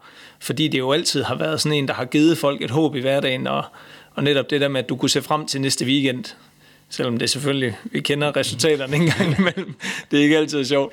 Men, øh, men at det jo netop er lidt det, man lever for øh, altså i England øh, med kulturen derovre. Ja. Men det, men det er klart, at, at sådan et ejerskab vil selvfølgelig på lokal plan kunne skabe øh, en masse godt for dem, der bor i, i Newcastle. Altså det er klart, at den høje arbejdsløshed der vil komme nye forretninger til. Øh, der vil komme nye virksomheder, der vil komme saudiarabiske virksomheder til, som lige pludselig øh, slår sig ned i, i Newcastle. Og det er selvfølgelig også en del af det. På den på den led kan man jo, hvis man vil være meget, meget kynisk, sige, jamen det bringer jo noget rigtig godt til byen. Bagsiden af medaljen er jo så selvfølgelig også, at, øh, at det er med til den her sportswashing, som vi snakkede om tidligere, nemlig at, at Saudi-Arabien så kan vaske sit image lidt rent, øh, og blandt andet også være med til at nu, og det vil være en meget, meget stor del af propagandaapparatet for Saudi-Arabien, det er, at jamen, prøv at se, hvor mange nye arbejdspladser vi har skabt. Prøv at se, hvilken øh, fodboldklub vi har skabt, for at vi er endnu engang med i toppen af Premier League. Og det, øh, det, det er selvfølgelig helt på lokal plan, helt ned på individniveau, rigtig, rigtig godt for den enkelte borger i, i Newcastle. Øh, men det har selvfølgelig også en, en bagside af medaljen, nemlig at man bliver en del øh, spændt for en politisk vogn, som, øh, som Saudi-Arabien ruller ud. Altså, jeg er heller ikke sikker på, at, øh, at de kommer hen og nødvendigvis bliver elsket. Øh, og slet ikke fra date. Jeg tænker i hvert fald, at, øh, at området deroppe er også, øh, hvad kan man sige, et område, hvor man tænker rigtig meget på hinanden. Øhm, I forhold til, Mike Ashley kom, kom meget i vælten i forhold til det her med de øh, forskellige sponsorater, øhm, som han også ligesom fik øh, i klubben i forhold til Wonga, som jo, hvad kan man sige, er en af de her hvor du kan få nogle lynhurtige penge, og desværre lidt rammer den svaghed, som der jo er øh, i forhold til fattigdom øh, og udsatte mennesker i, i området, hvor man ligesom mente, at han udnyttede øh, en situation her, som faktisk var rigtig kritisk. Og den seneste også i forhold til det her Fund 88, som jo er et bettingfirma, øh, hvor man øh, altså igen også lidt rammer folks etiske holdninger, fordi at at der er rigtig mange, som, som selvfølgelig meget gerne så, at øh, Brownhill kom tilbage, fordi det ligesom er noget, hvor du, hvor du støtter det lokale, og man identificerer sig jo slet ikke med, med London for eksempel deroppe. Mm. Øhm, så man kan sige, at den der forretning, øh, forretningsdelen af det, tror jeg betyder rigtig meget for lokalsamfundet, at man ligesom også øh, signalerer, jamen altså, det er Newcastle, det her det handler om, det er ikke alt muligt andet. Og det tænker jeg jo så nok også bliver svært i forhold til Saudi-Arabien, fordi de selvfølgelig også har en interesse i at, at blive jeg kan sige, lagt mærke til i, i den del af det også. Ja, nu kan det komme til at, altså, nu kan Martin komme til at sidde og skulle forsvare øh, hele Newcastle og Saudi-Arabien, og, øh, og jeg anklager overhovedet ikke nogen fans for, de, de kan sådan set ikke gøre noget i den her situation, men det er klart, at øh, Martin, der, øh, fortæller jo også om de, de, overvejelser, man kan have som fan. Det vi glemmer omkring øh, Saudi-Arabien og store sponsorer, det er jo, at øh, dem, som sidder som og er Barcelona-fans, er jo øh, lige så meget øh, i gryden her, fordi Saudi-Arabien har også sponsorer i, øh, i forbindelse med Barcelona. De har det også med Atletico Madrid. Saudi-Arabien breder sig jo enormt ud. Qatar breder sig endnu mere ud. Men det er jo fordi, de har været i gang lidt før. Nu kommer Saudi-Arabien ind, og øh, mange ved nok heller ikke, at Katar har ben i Real Madrid, ben i Messi øh, osv., men, men, øh, men det skal man jo have sig for øje. Det er jo et, et stort apparat, fodboldverdenen. Mm. Og det er klart, at de her lande og de her meget, meget store nationale selskaber, som Qatar Airways, de er jo statsejet og vil selvfølgelig også gerne ind på fodbold, øh, fodbolddelen, fordi det er, der, det er det største marked simpelthen. Øh, så Newcastle er, skal ikke forsvare Saudi-Arabien. Der vil være rigtig mange andre klubber, der kunne, kunne melde sig ind der. Det har vi bare ikke rigtig hørt om. Nej, nu nævner du Qatar Airways, og der er jo også Emirates Stadium i, i Arsenal. Ikke? Ja. Og det er jo netop det der med, at det behøver ikke så ikke at være, at, at landet eller et konsortium derfra ejer klubben, men derfor kan der jo stadig være et, et kæmpe sponsorat derfra, som, en, som bare ikke er en hovedsponsor, men som er, som er der øh, og, og har navnet øh, et eller andet sted. Og hvis ikke på, på fronten af trøjen, så er det andet sted i klubben. Men det er også en ny ting i journalistikken, ikke? Altså, øh, Barcelona har været sponsoreret af Qatar, mm. og der havde vi ikke den her debat på samme måde. Altså, så, så det er nyt i, øh, i øh, de seneste år, at, at man begynder at bekymre sig så meget om det, og det er selvfølgelig også fordi, at det bliver større og større og større inden for sportens verden. Altså i min optik går sporten desværre den forkerte vej på det område, men pengene er blevet så store, at hvis man skal have en succesrig fodboldklub, jamen så er det de her oliestater, som kan komme med de helt store pengepunge, øh, og det er bare ærgerligt som fodboldelsker. Ja, og der er jo helt sikkert noget øh, i, i det der med øh, mentaliteten oppe øh, nordpå, som, øh, som du også er inde på, Martin, at de, de netop øh, de ser sig ikke som, et, øh, som en stor London-klub, med, med, hvor, hvor rige mændene kan gå til, eller de rige fans kan gå ind for at blive underholdt. Og, øhm, hvad kan man sige? Og, og derfor vil der måske også ved det her område måske også de fans vil være svære at overbevise om, øh, om sådan et projekt, er i hvert fald en, en tese, jeg kan have, fordi altså, nu har jeg også været på besøg i det område nogle gange, og det, det er sådan, det er meget tydeligt op, oplevet op, at de, de føler sig som noget, som, som noget for sig deroppe. Der er noget, der er noget arbejderklasse over man føler måske, man arbejder lidt, lidt, lidt hårdere i virkeligheden der, end, end de, de fine nede øh, lidt længere sydpå og, og nede omkring London. Så, så der, der er selvfølgelig også der noget med det her med, øh, med som Martin siger, at, øh, at vide, hvad du går ind til, og hvad er det for en klub, vi køber her. Men der er netop også det sportslige, øh, det sportslige potentiale, som jo er let at få øje på. Noget af det, vi snakkede om i tidligt i udsendelsen, at, at Newcastle jo har fanbasen, har stadionet, lokalområdet osv. Til, til at det kan øh, sådan måske ikke let, men, men alligevel forholdsvist øh, simpelt gøres til noget større, end det, end det er nu. Altså det, det var engang, som vi talte om tidligt også. Ja. Det kan jo være, at Amanda Stavey der har en rolle at spille. Nu har vi nævnt hende nogle gange. Øh, hun øh, kommer så, hvis det her bud går igennem til eje de, de 10 procent, eller det er, det er den øh, det firma, der hedder PCP Capital, som er Amanda Davis. Det er hende, der har stået for at skabe kontakten efter sine med Saudierne og, og, Newcastle og få det, få, få det her budstykke sammen, hvor de sidste 10 procent, der så mangler, vil være Ruben Brothers, der er en lokal øh, familie, en af Storbritanniens rigeste, som, som ejer, øh, nej, i hvert fald ikke, om de er lokale Ja, fordi jeg vidste funderet. faktisk fra Indien, ikke? Eller de er i hvert fald bosat i Indien, som ja, jeg har forstået. Ja. De ejer i hvert fald forskellige ting i området øh, ja. i Newcastle, så har måske en forståelse for, hvordan det fungerer der også. Men i forhold til det her, vi har også snakket Amanda Stabile som som det her ansigt på, på handelen, at det så det går ud og udtaler sig, øh, altså til dem, der ikke måtte kende hende, så er hun en, en, en ung og, og smuk, lyshåret kvinde. Er der øh, noget, hvis jeg skal komme med et lettere ledende spørgsmål, øh, Stanis, i, i, i, hvis, hvis jeg har sådan en teori om, at man måske har tænkt lidt over, at det er hende, man sender skubber foran sig i, i, som, som ansigt på den her handel. Jamen, så har du ikke tænkt forkert. Altså, men, men der er jo to ting i det. Altså, hun ejer jo også øh, PCP Capital, øh, som jo har mange, mange øh, mellemøstlige kontakter. Og øh, det var også hende, der øh, satte gang i handlen mellem Manchester City øh, og, og Scheiken på det tidspunkt. Så hun har enormt øh, gode mellemøstlige kontakter. Det er den ene del af det, og derfor er, er hun ret vigtig at få med ind i, i det her for Saudi-Arabien. Så er der den del af det, at hun er kvinde, og hun er en flot kvinde. Og det er ikke tilfældigt. Altså, vi har set det før, faktisk, øh, fra de her mellemøstlige lande, at man sætter en kvinde i front. Selve budet fra Katar i forbindelse med VM i 2022 var også anført af en kvinde. Og det er selvfølgelig ikke tilfældigt, når, øh, som jeg var inde på tidligere, at man har meget, meget restriktive lov over for kvinder, altså mænd og, og kvinder er ikke lige for loven i de her lande. Så derfor er det selvfølgelig et ret godt træk, allerede som en del af imageplejen, at sende en kvinde i front for, for, for forhandlingerne. Det er hende, der hele tiden bliver forbundet med, med Saudi-Arabien, når hun skal udtale sig. Øh, det er hende, man ser øh, øh, hvad hedder det, i, i, i bladene. Og det er jo et genialt PR-træk. Altså, øh, det kunne ikke være bedre, at hun så kommer med 10 procent det tror jeg sådan set, man, øh, man er ret ligeglad med fra Saudi-Arabien, men de 10 procent er rigtig, rigtig godt givet ud til, at de har en kvinde med i handelen. Hun, har, hun er rigtig dygtig til det her. Hun gjorde det i forbindelse med, med Manchester City også, at den her handel op. Så det er, det er helt bevidst, og, øh, og det har de været dygtige til, de her mellemøstlige lande, også i forbindelse med Katar og VM-værtskabet.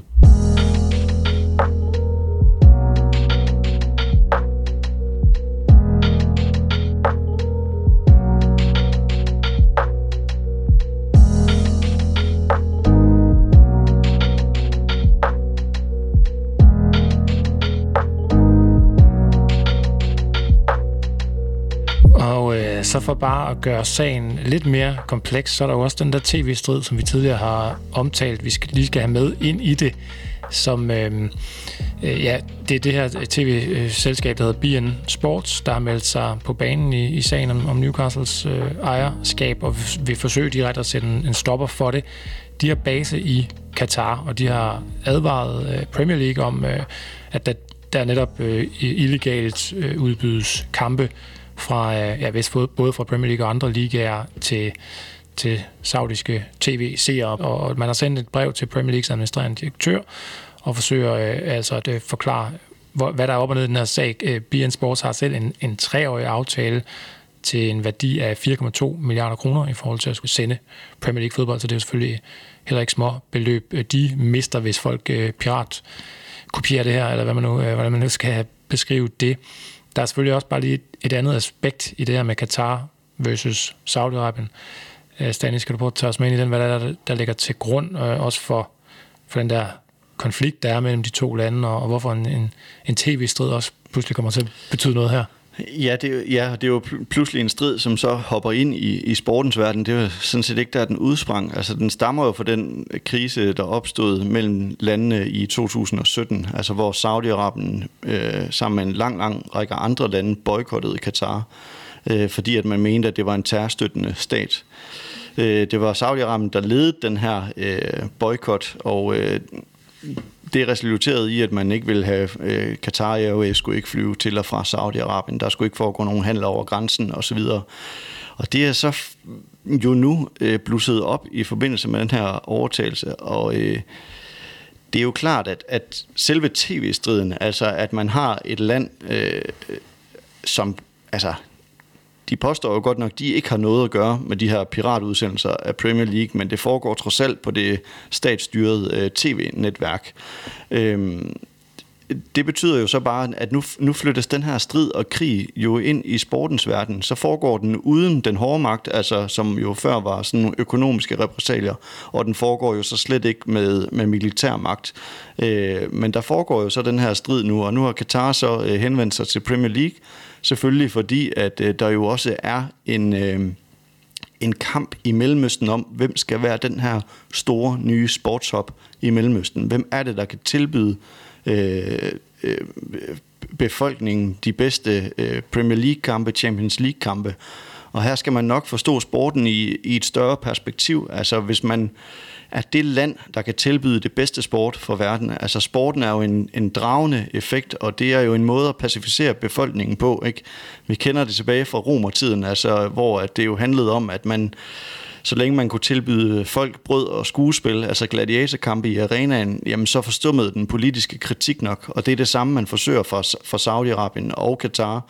Altså hvis man kan tilbyde de her store sportsbegivenheder, flotte sportsbegivenheder som VM i fodbold, Champions League, jamen så øh, har man nok en glædere befolkning langt hen ad vejen. Og, øh, og derfor så, øh, så det det foregår, jo, det foregår jo ikke sådan i det skjulte for Mohammed bin Salman, at man får vist Premier League-kampe i, i Saudi-Arabien. Øh, og det er en strid, der er røget ind nu, og Øh, Katar får ikke succes med at henvende sig til, til Premier League på den måde, og de får heller ikke succes med at henvende sig til den britiske, britiske regering. Det er jo så din øh, forudsigelse, at det ikke kommer til at ske. Ja, men det, det gør det ikke, fordi at øh, den britiske, altså, øh, spor, altså sport, det øh, som sådan nogen som mig altid øh, nævner, det er sportens autonomi, ikke at man er frigjort fra det politiske. Og det vil politikere rigtig, rigtig gerne øh, bryste sig af og kunne sige.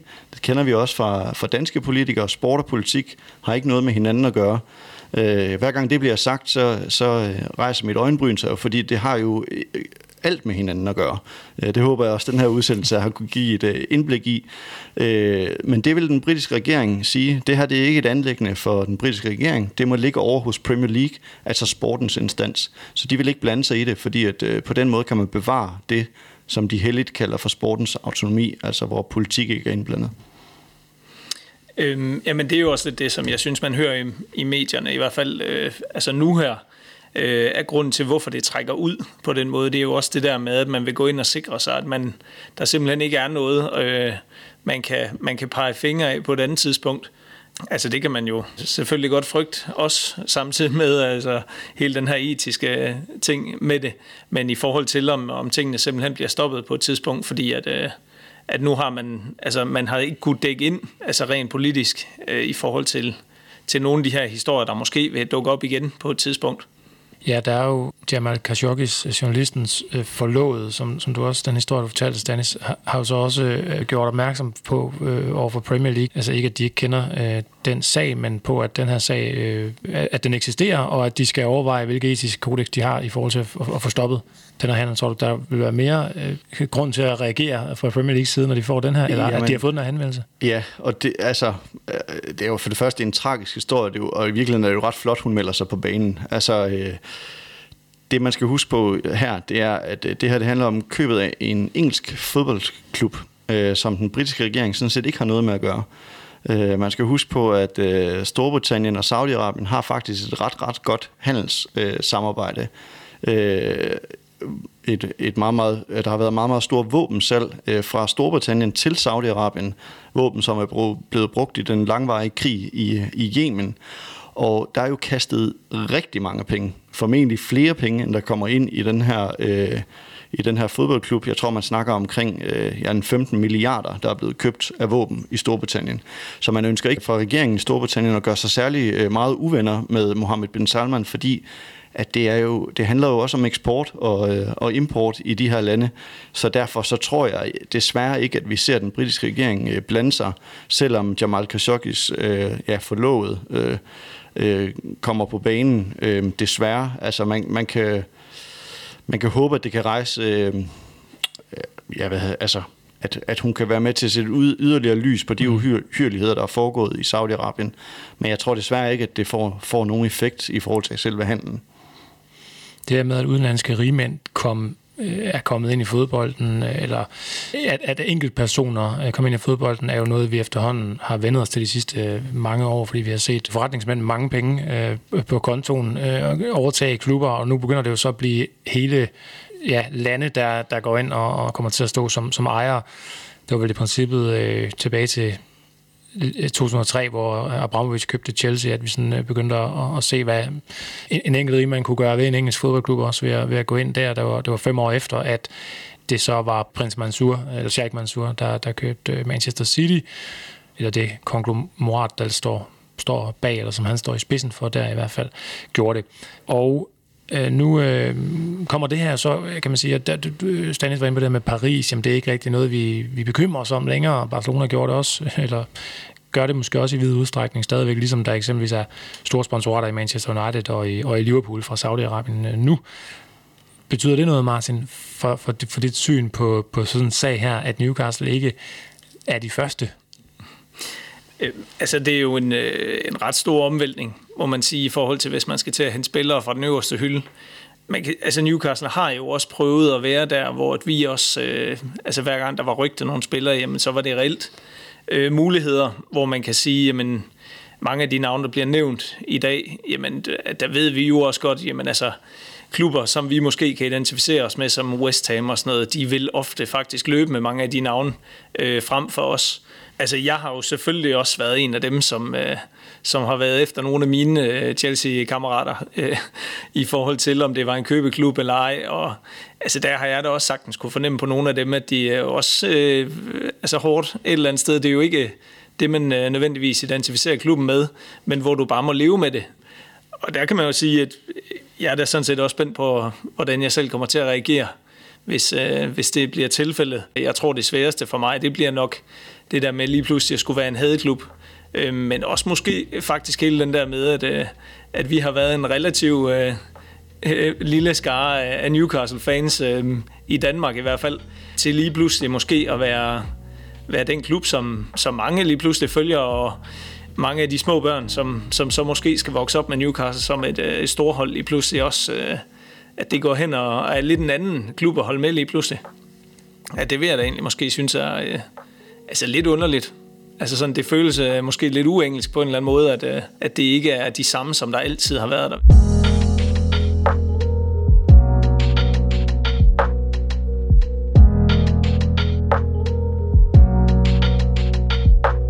Er handlen her mere opsigtsvækkende, end det var øh, tilfældet med Chelsea, eller med det senere måske mere sammenlignet i Manchester City og Paris? Øhm, den er mere opsigtsvækkende end Chelsea-handlen. Den er også øh, lidt mere opsigtsvækkende end de andre. Altså det her... Øh, det her land er lidt, øh, er altså lidt værre, altså hvis man kan tillade sig at tale om det i forhold til Qatar, men det, det er det desværre. Øh, jeg vil sige, at øh, her er det altså decideret kronprinsen, den kommende konge, som køber en fodboldklub.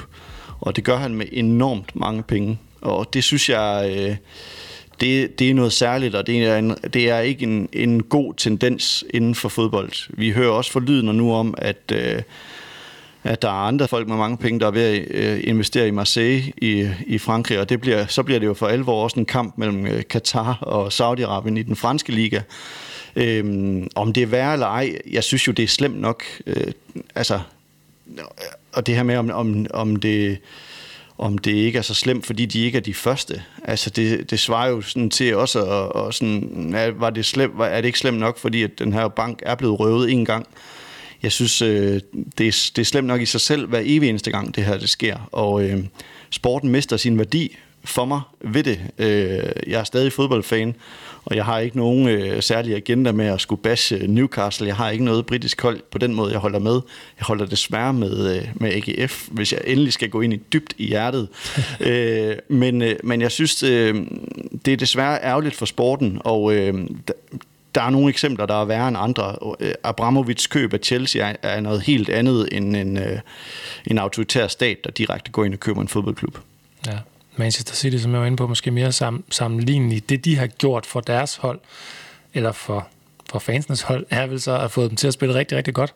Rigtig god fodbold, og vinde en masse, øh, vinde en masse, vinde en masse ting. Altså, er, er, der ikke, øh, er det ikke positivt? Er det ikke en ret god case for, øh, for, for, for engelsk fodbold, at de, deres hold lige pludselig bliver så gode? Jo, både og. Altså, jeg føler måske også lidt, at det er fordi, at hvis Newcastle ikke får den her mulighed nu, så kan det være, at, øh, at der simpelthen bliver for lang afstand imellem alle klubberne, og man bare har måske øh, to eller tre forskellige niveauer i Premier League, hvor at, øh, de reelt aldrig nogensinde kommer til at konkurrere med hinanden. Altså set fra et fanperspektiv, der vil jeg jo egentlig måske have håbet på, at jamen selv hvis det havde været med Mike Ashley, at man måske bare havde håbet på øh, at skulle op netop på den her øh, altså top 8 måske, øh, og kunne spille lidt med der, i stedet for, fordi jeg har ikke nødvendigvis et, øh, et behov for, at det skal hedde øh, Champions League, øh, eller hvad kan man sige, i hvert fald at skulle vinde, vinde Champions League i hvert fald. Altså det kunne da være sjovt at prøve at komme tilbage igen. Mm. Jamen er der noget i den, Stanis? Kan du, kan du blive øh, begejstret, når du ser Manchester City spille nu, eller sidder du og tænker øh, ved, ved hvert mål, de scorer, hver Playstation-scoring, at øh, det, det, det, det er for galt, at det er de her ejere, der står bag det? Nej, men jeg er, jeg er overhovedet ikke en helgen. Altså, jeg er, fodbold, jeg er fodboldfan, og øh, jeg blev spurgt lidt om det samme af, af Peter Brygman, da der var VM i fodbold i 2018, da jeg havde brugt... Øh, ja, sammenlagt tre timer på at tale om, øh, om Rusland og hvad der foregår i det land, rent øh, brug, altså politisk brug af sporten. Og øh, jeg har da tendens til at falde i samme grøft. Jeg synes bare, at øh, ja, nu har vi den her kanal til det. Mediano har lagt, øh, har lagt lyd til det før at vi har mulighed for at oplyse folk om, hvem, hvem der investerer i de her klubber. Det betyder ikke, at man skal sidde på, på stadion og ikke juble, når Newcastle scorer. Det vil jo være en, også for mig en forlidt erklæring som fan. Altså man støtter jo op om holdet. Men man kan jo rejse, rejse de spørgsmål, der skal til. Sportspressen kan rejse de spørgsmål, der skal til. Øh, og hvis man får øh, oplyst folk på et, på et ordentligt grundlag, øh, så, må man tage, så synes jeg, det må være op til det enkelte individ at træffe sin egen beslutning, om man vil fortsætte med at, at støtte klubben eller ikke støtte klubben. Det samme gælder, når vi skal se VM i Katar i 2022. Øh, det, kommer jeg da også, det kommer jeg da også til at se, men jeg synes ikke, det er, jeg synes ikke, det er lige så fedt som det er at se det et andet sted. Jeg havde håbet, at det VM skulle være et andet sted. Og jeg øh, ærger mig efter sådan en slutrunde om, at øh, hvor meget kritikken forstummer, når selve slutrunden løber af stablen. Og det er i virkeligheden noget af det, som jeg håber, jeg kan være med til at præge. Og vi den her kanal kan være med til, at vi kan få sat øh, mere fokus på det, så det ikke bliver glemt, når selve når, når, når VM det ruller, øh, eller Premier League det ruller, at vi bliver ved med at, øh, at påpege de her ting, Øh, men jeg ser da også fodbold, altså, øh, og jeg er fodboldfan, men det er spillet inde på banen. Jeg ærger mig rigtig meget over, hvilken vej det går, og jeg synes, at de store øh, fodboldorganisationer, de har... Øh, de, de tager ikke deres ansvar øh, seriøst i forhold til at, at gøre øh, verden til et bedre sted. Altså jeg synes, det er en ærgerlig, ærgerlig tendens, at vi lader de her autoritære stater komme til. Og så kan man jo godt stå med en følelse af magtesløshed som enkelt individ i, i den store øh, verden, og når man er oppe mod, mod de her de her kræfter, og hvad jeg kan sige, øh, så skulle vi jo alle sammen have slukket for VM i Rusland i 2018, hvis vi skulle have, have, have, have vist vores utilfredshed der, eller vi skal gøre det alle sammen i 2022 ved, øh, når det jamen er Det, jamen det, og det vil jeg godt, øh, for det kan, det kan vi selvfølgelig ikke. Altså, det kom, der er jo bare nogle andre, der tænder. Ja. Altså, desværre, sådan er verden jo skruet sammen, men vi skal selvfølgelig være med til at påvirke de nationale forbund, de internationale forbund, FIFA, kan det virkelig passe, at, øh, at det, det, der hedder bidbook, altså dem, som når, når man skal byde på et værtskab, så er der det, der hedder en bidbook, og de reglementer, der, der ligger der i, der må vi få indskrevet nogle paragrafer, altså hvor man øh, jo ikke kan have henrettelser, 184 henrettelser i et land, hvis man vil arrangere store sportsbegivenheder. Man kan ikke have forskellige øh, lovgivning for mænd og kvinder. Øh, så, og, og der mener jeg, at de har et ansvar. Altså, så, og der mener jeg ikke, at vi kan gemme os bag og sige, jamen nu tildeler vi værtskabet, eller vi, de får lov at købe en, fodboldklub, fordi så kan vi påpege, eller påvirke landet. Der fortæller historien også, altså desværre, at den påvirkning, den er meget, meget sparsom uden yderligere sammenligning, så kan, vi også, øh, kan man også sige nu, at, at verden har, har, står over for den her pandemi, hvor vi jo så har set, hvor meget man kan påvirke ved at stå sammen rigtig mange mennesker, hvor, hvor meget man rent faktisk kan flytte, både i forhold til at, at, at slå en, en sygdom tilbage, og også uh, i hele klimaspørgsmålet kan vi jo se, hvad, hvor, hvor meget det hjælper, hvis vi ikke alle sammen sætter os ud og starter vores bil hele tiden i den her tid. Så selvfølgelig kan man gøre noget, men det kan bare godt føles øh, meget svært. Martin, hvordan, hvordan har du det i forhold til det her med, skulle, skulle de her ejere blive, blive de nye ejere i din fodboldklub? Nu har vi hørt i, i øh, ja, mere end en halvanden time her også øh, lidt om, hvad, øh, hvad det er, der kommer ind her. Altså, øh, vil du overveje, du kan nok ikke styre dig selv i forhold til at være med at juble, men vil du overveje at være med at købe deres, øh, deres nye trøjer for eksempel?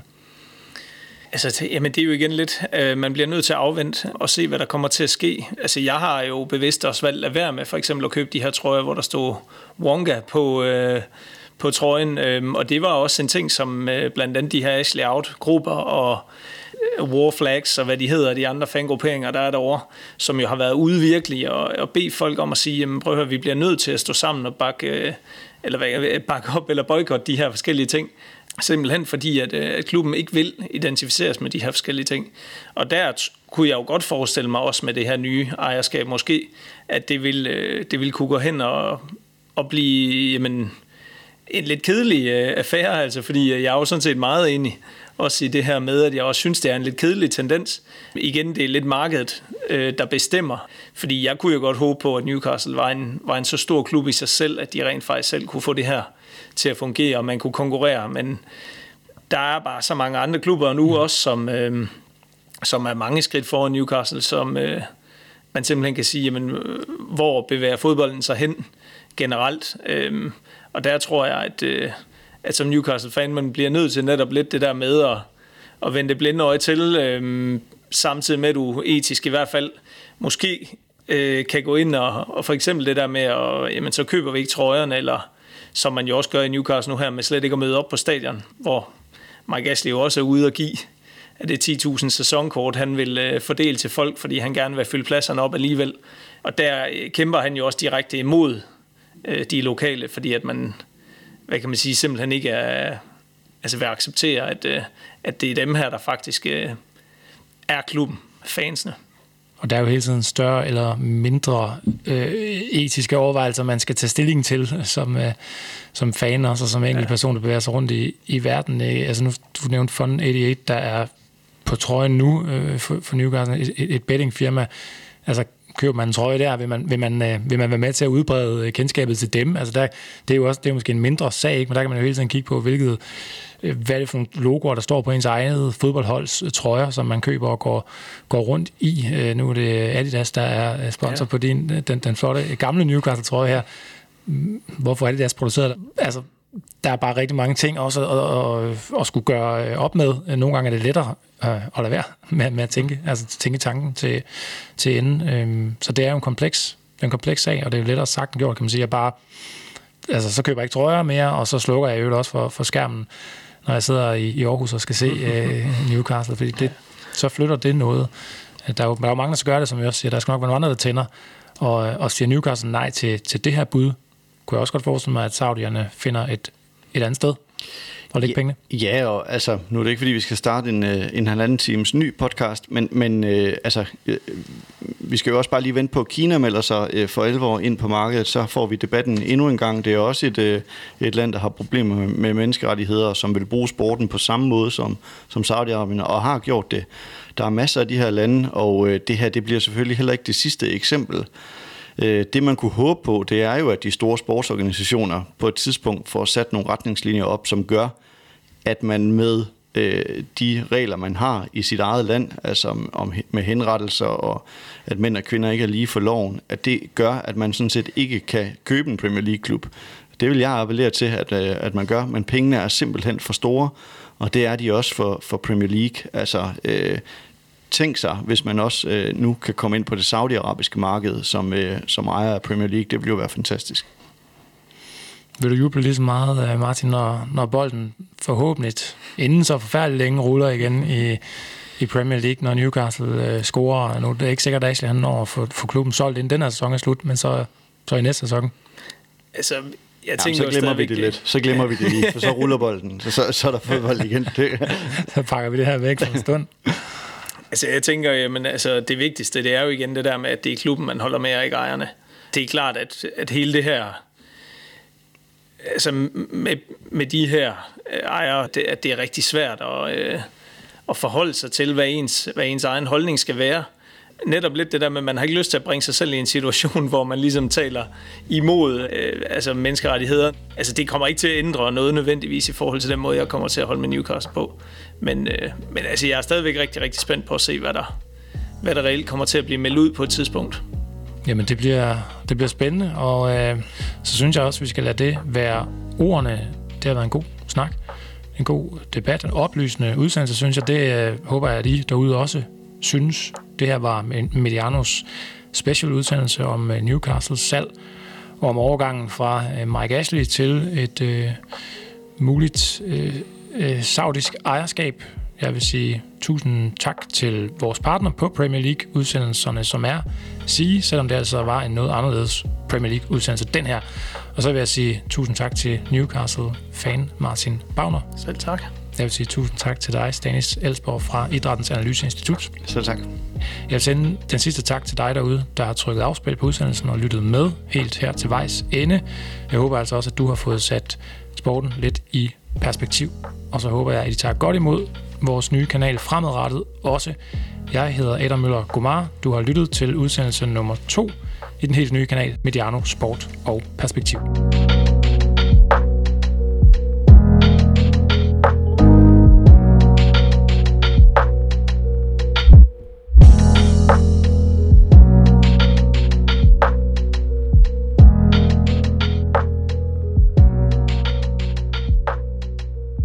Denne udsendelse er produceret af Mediano Media.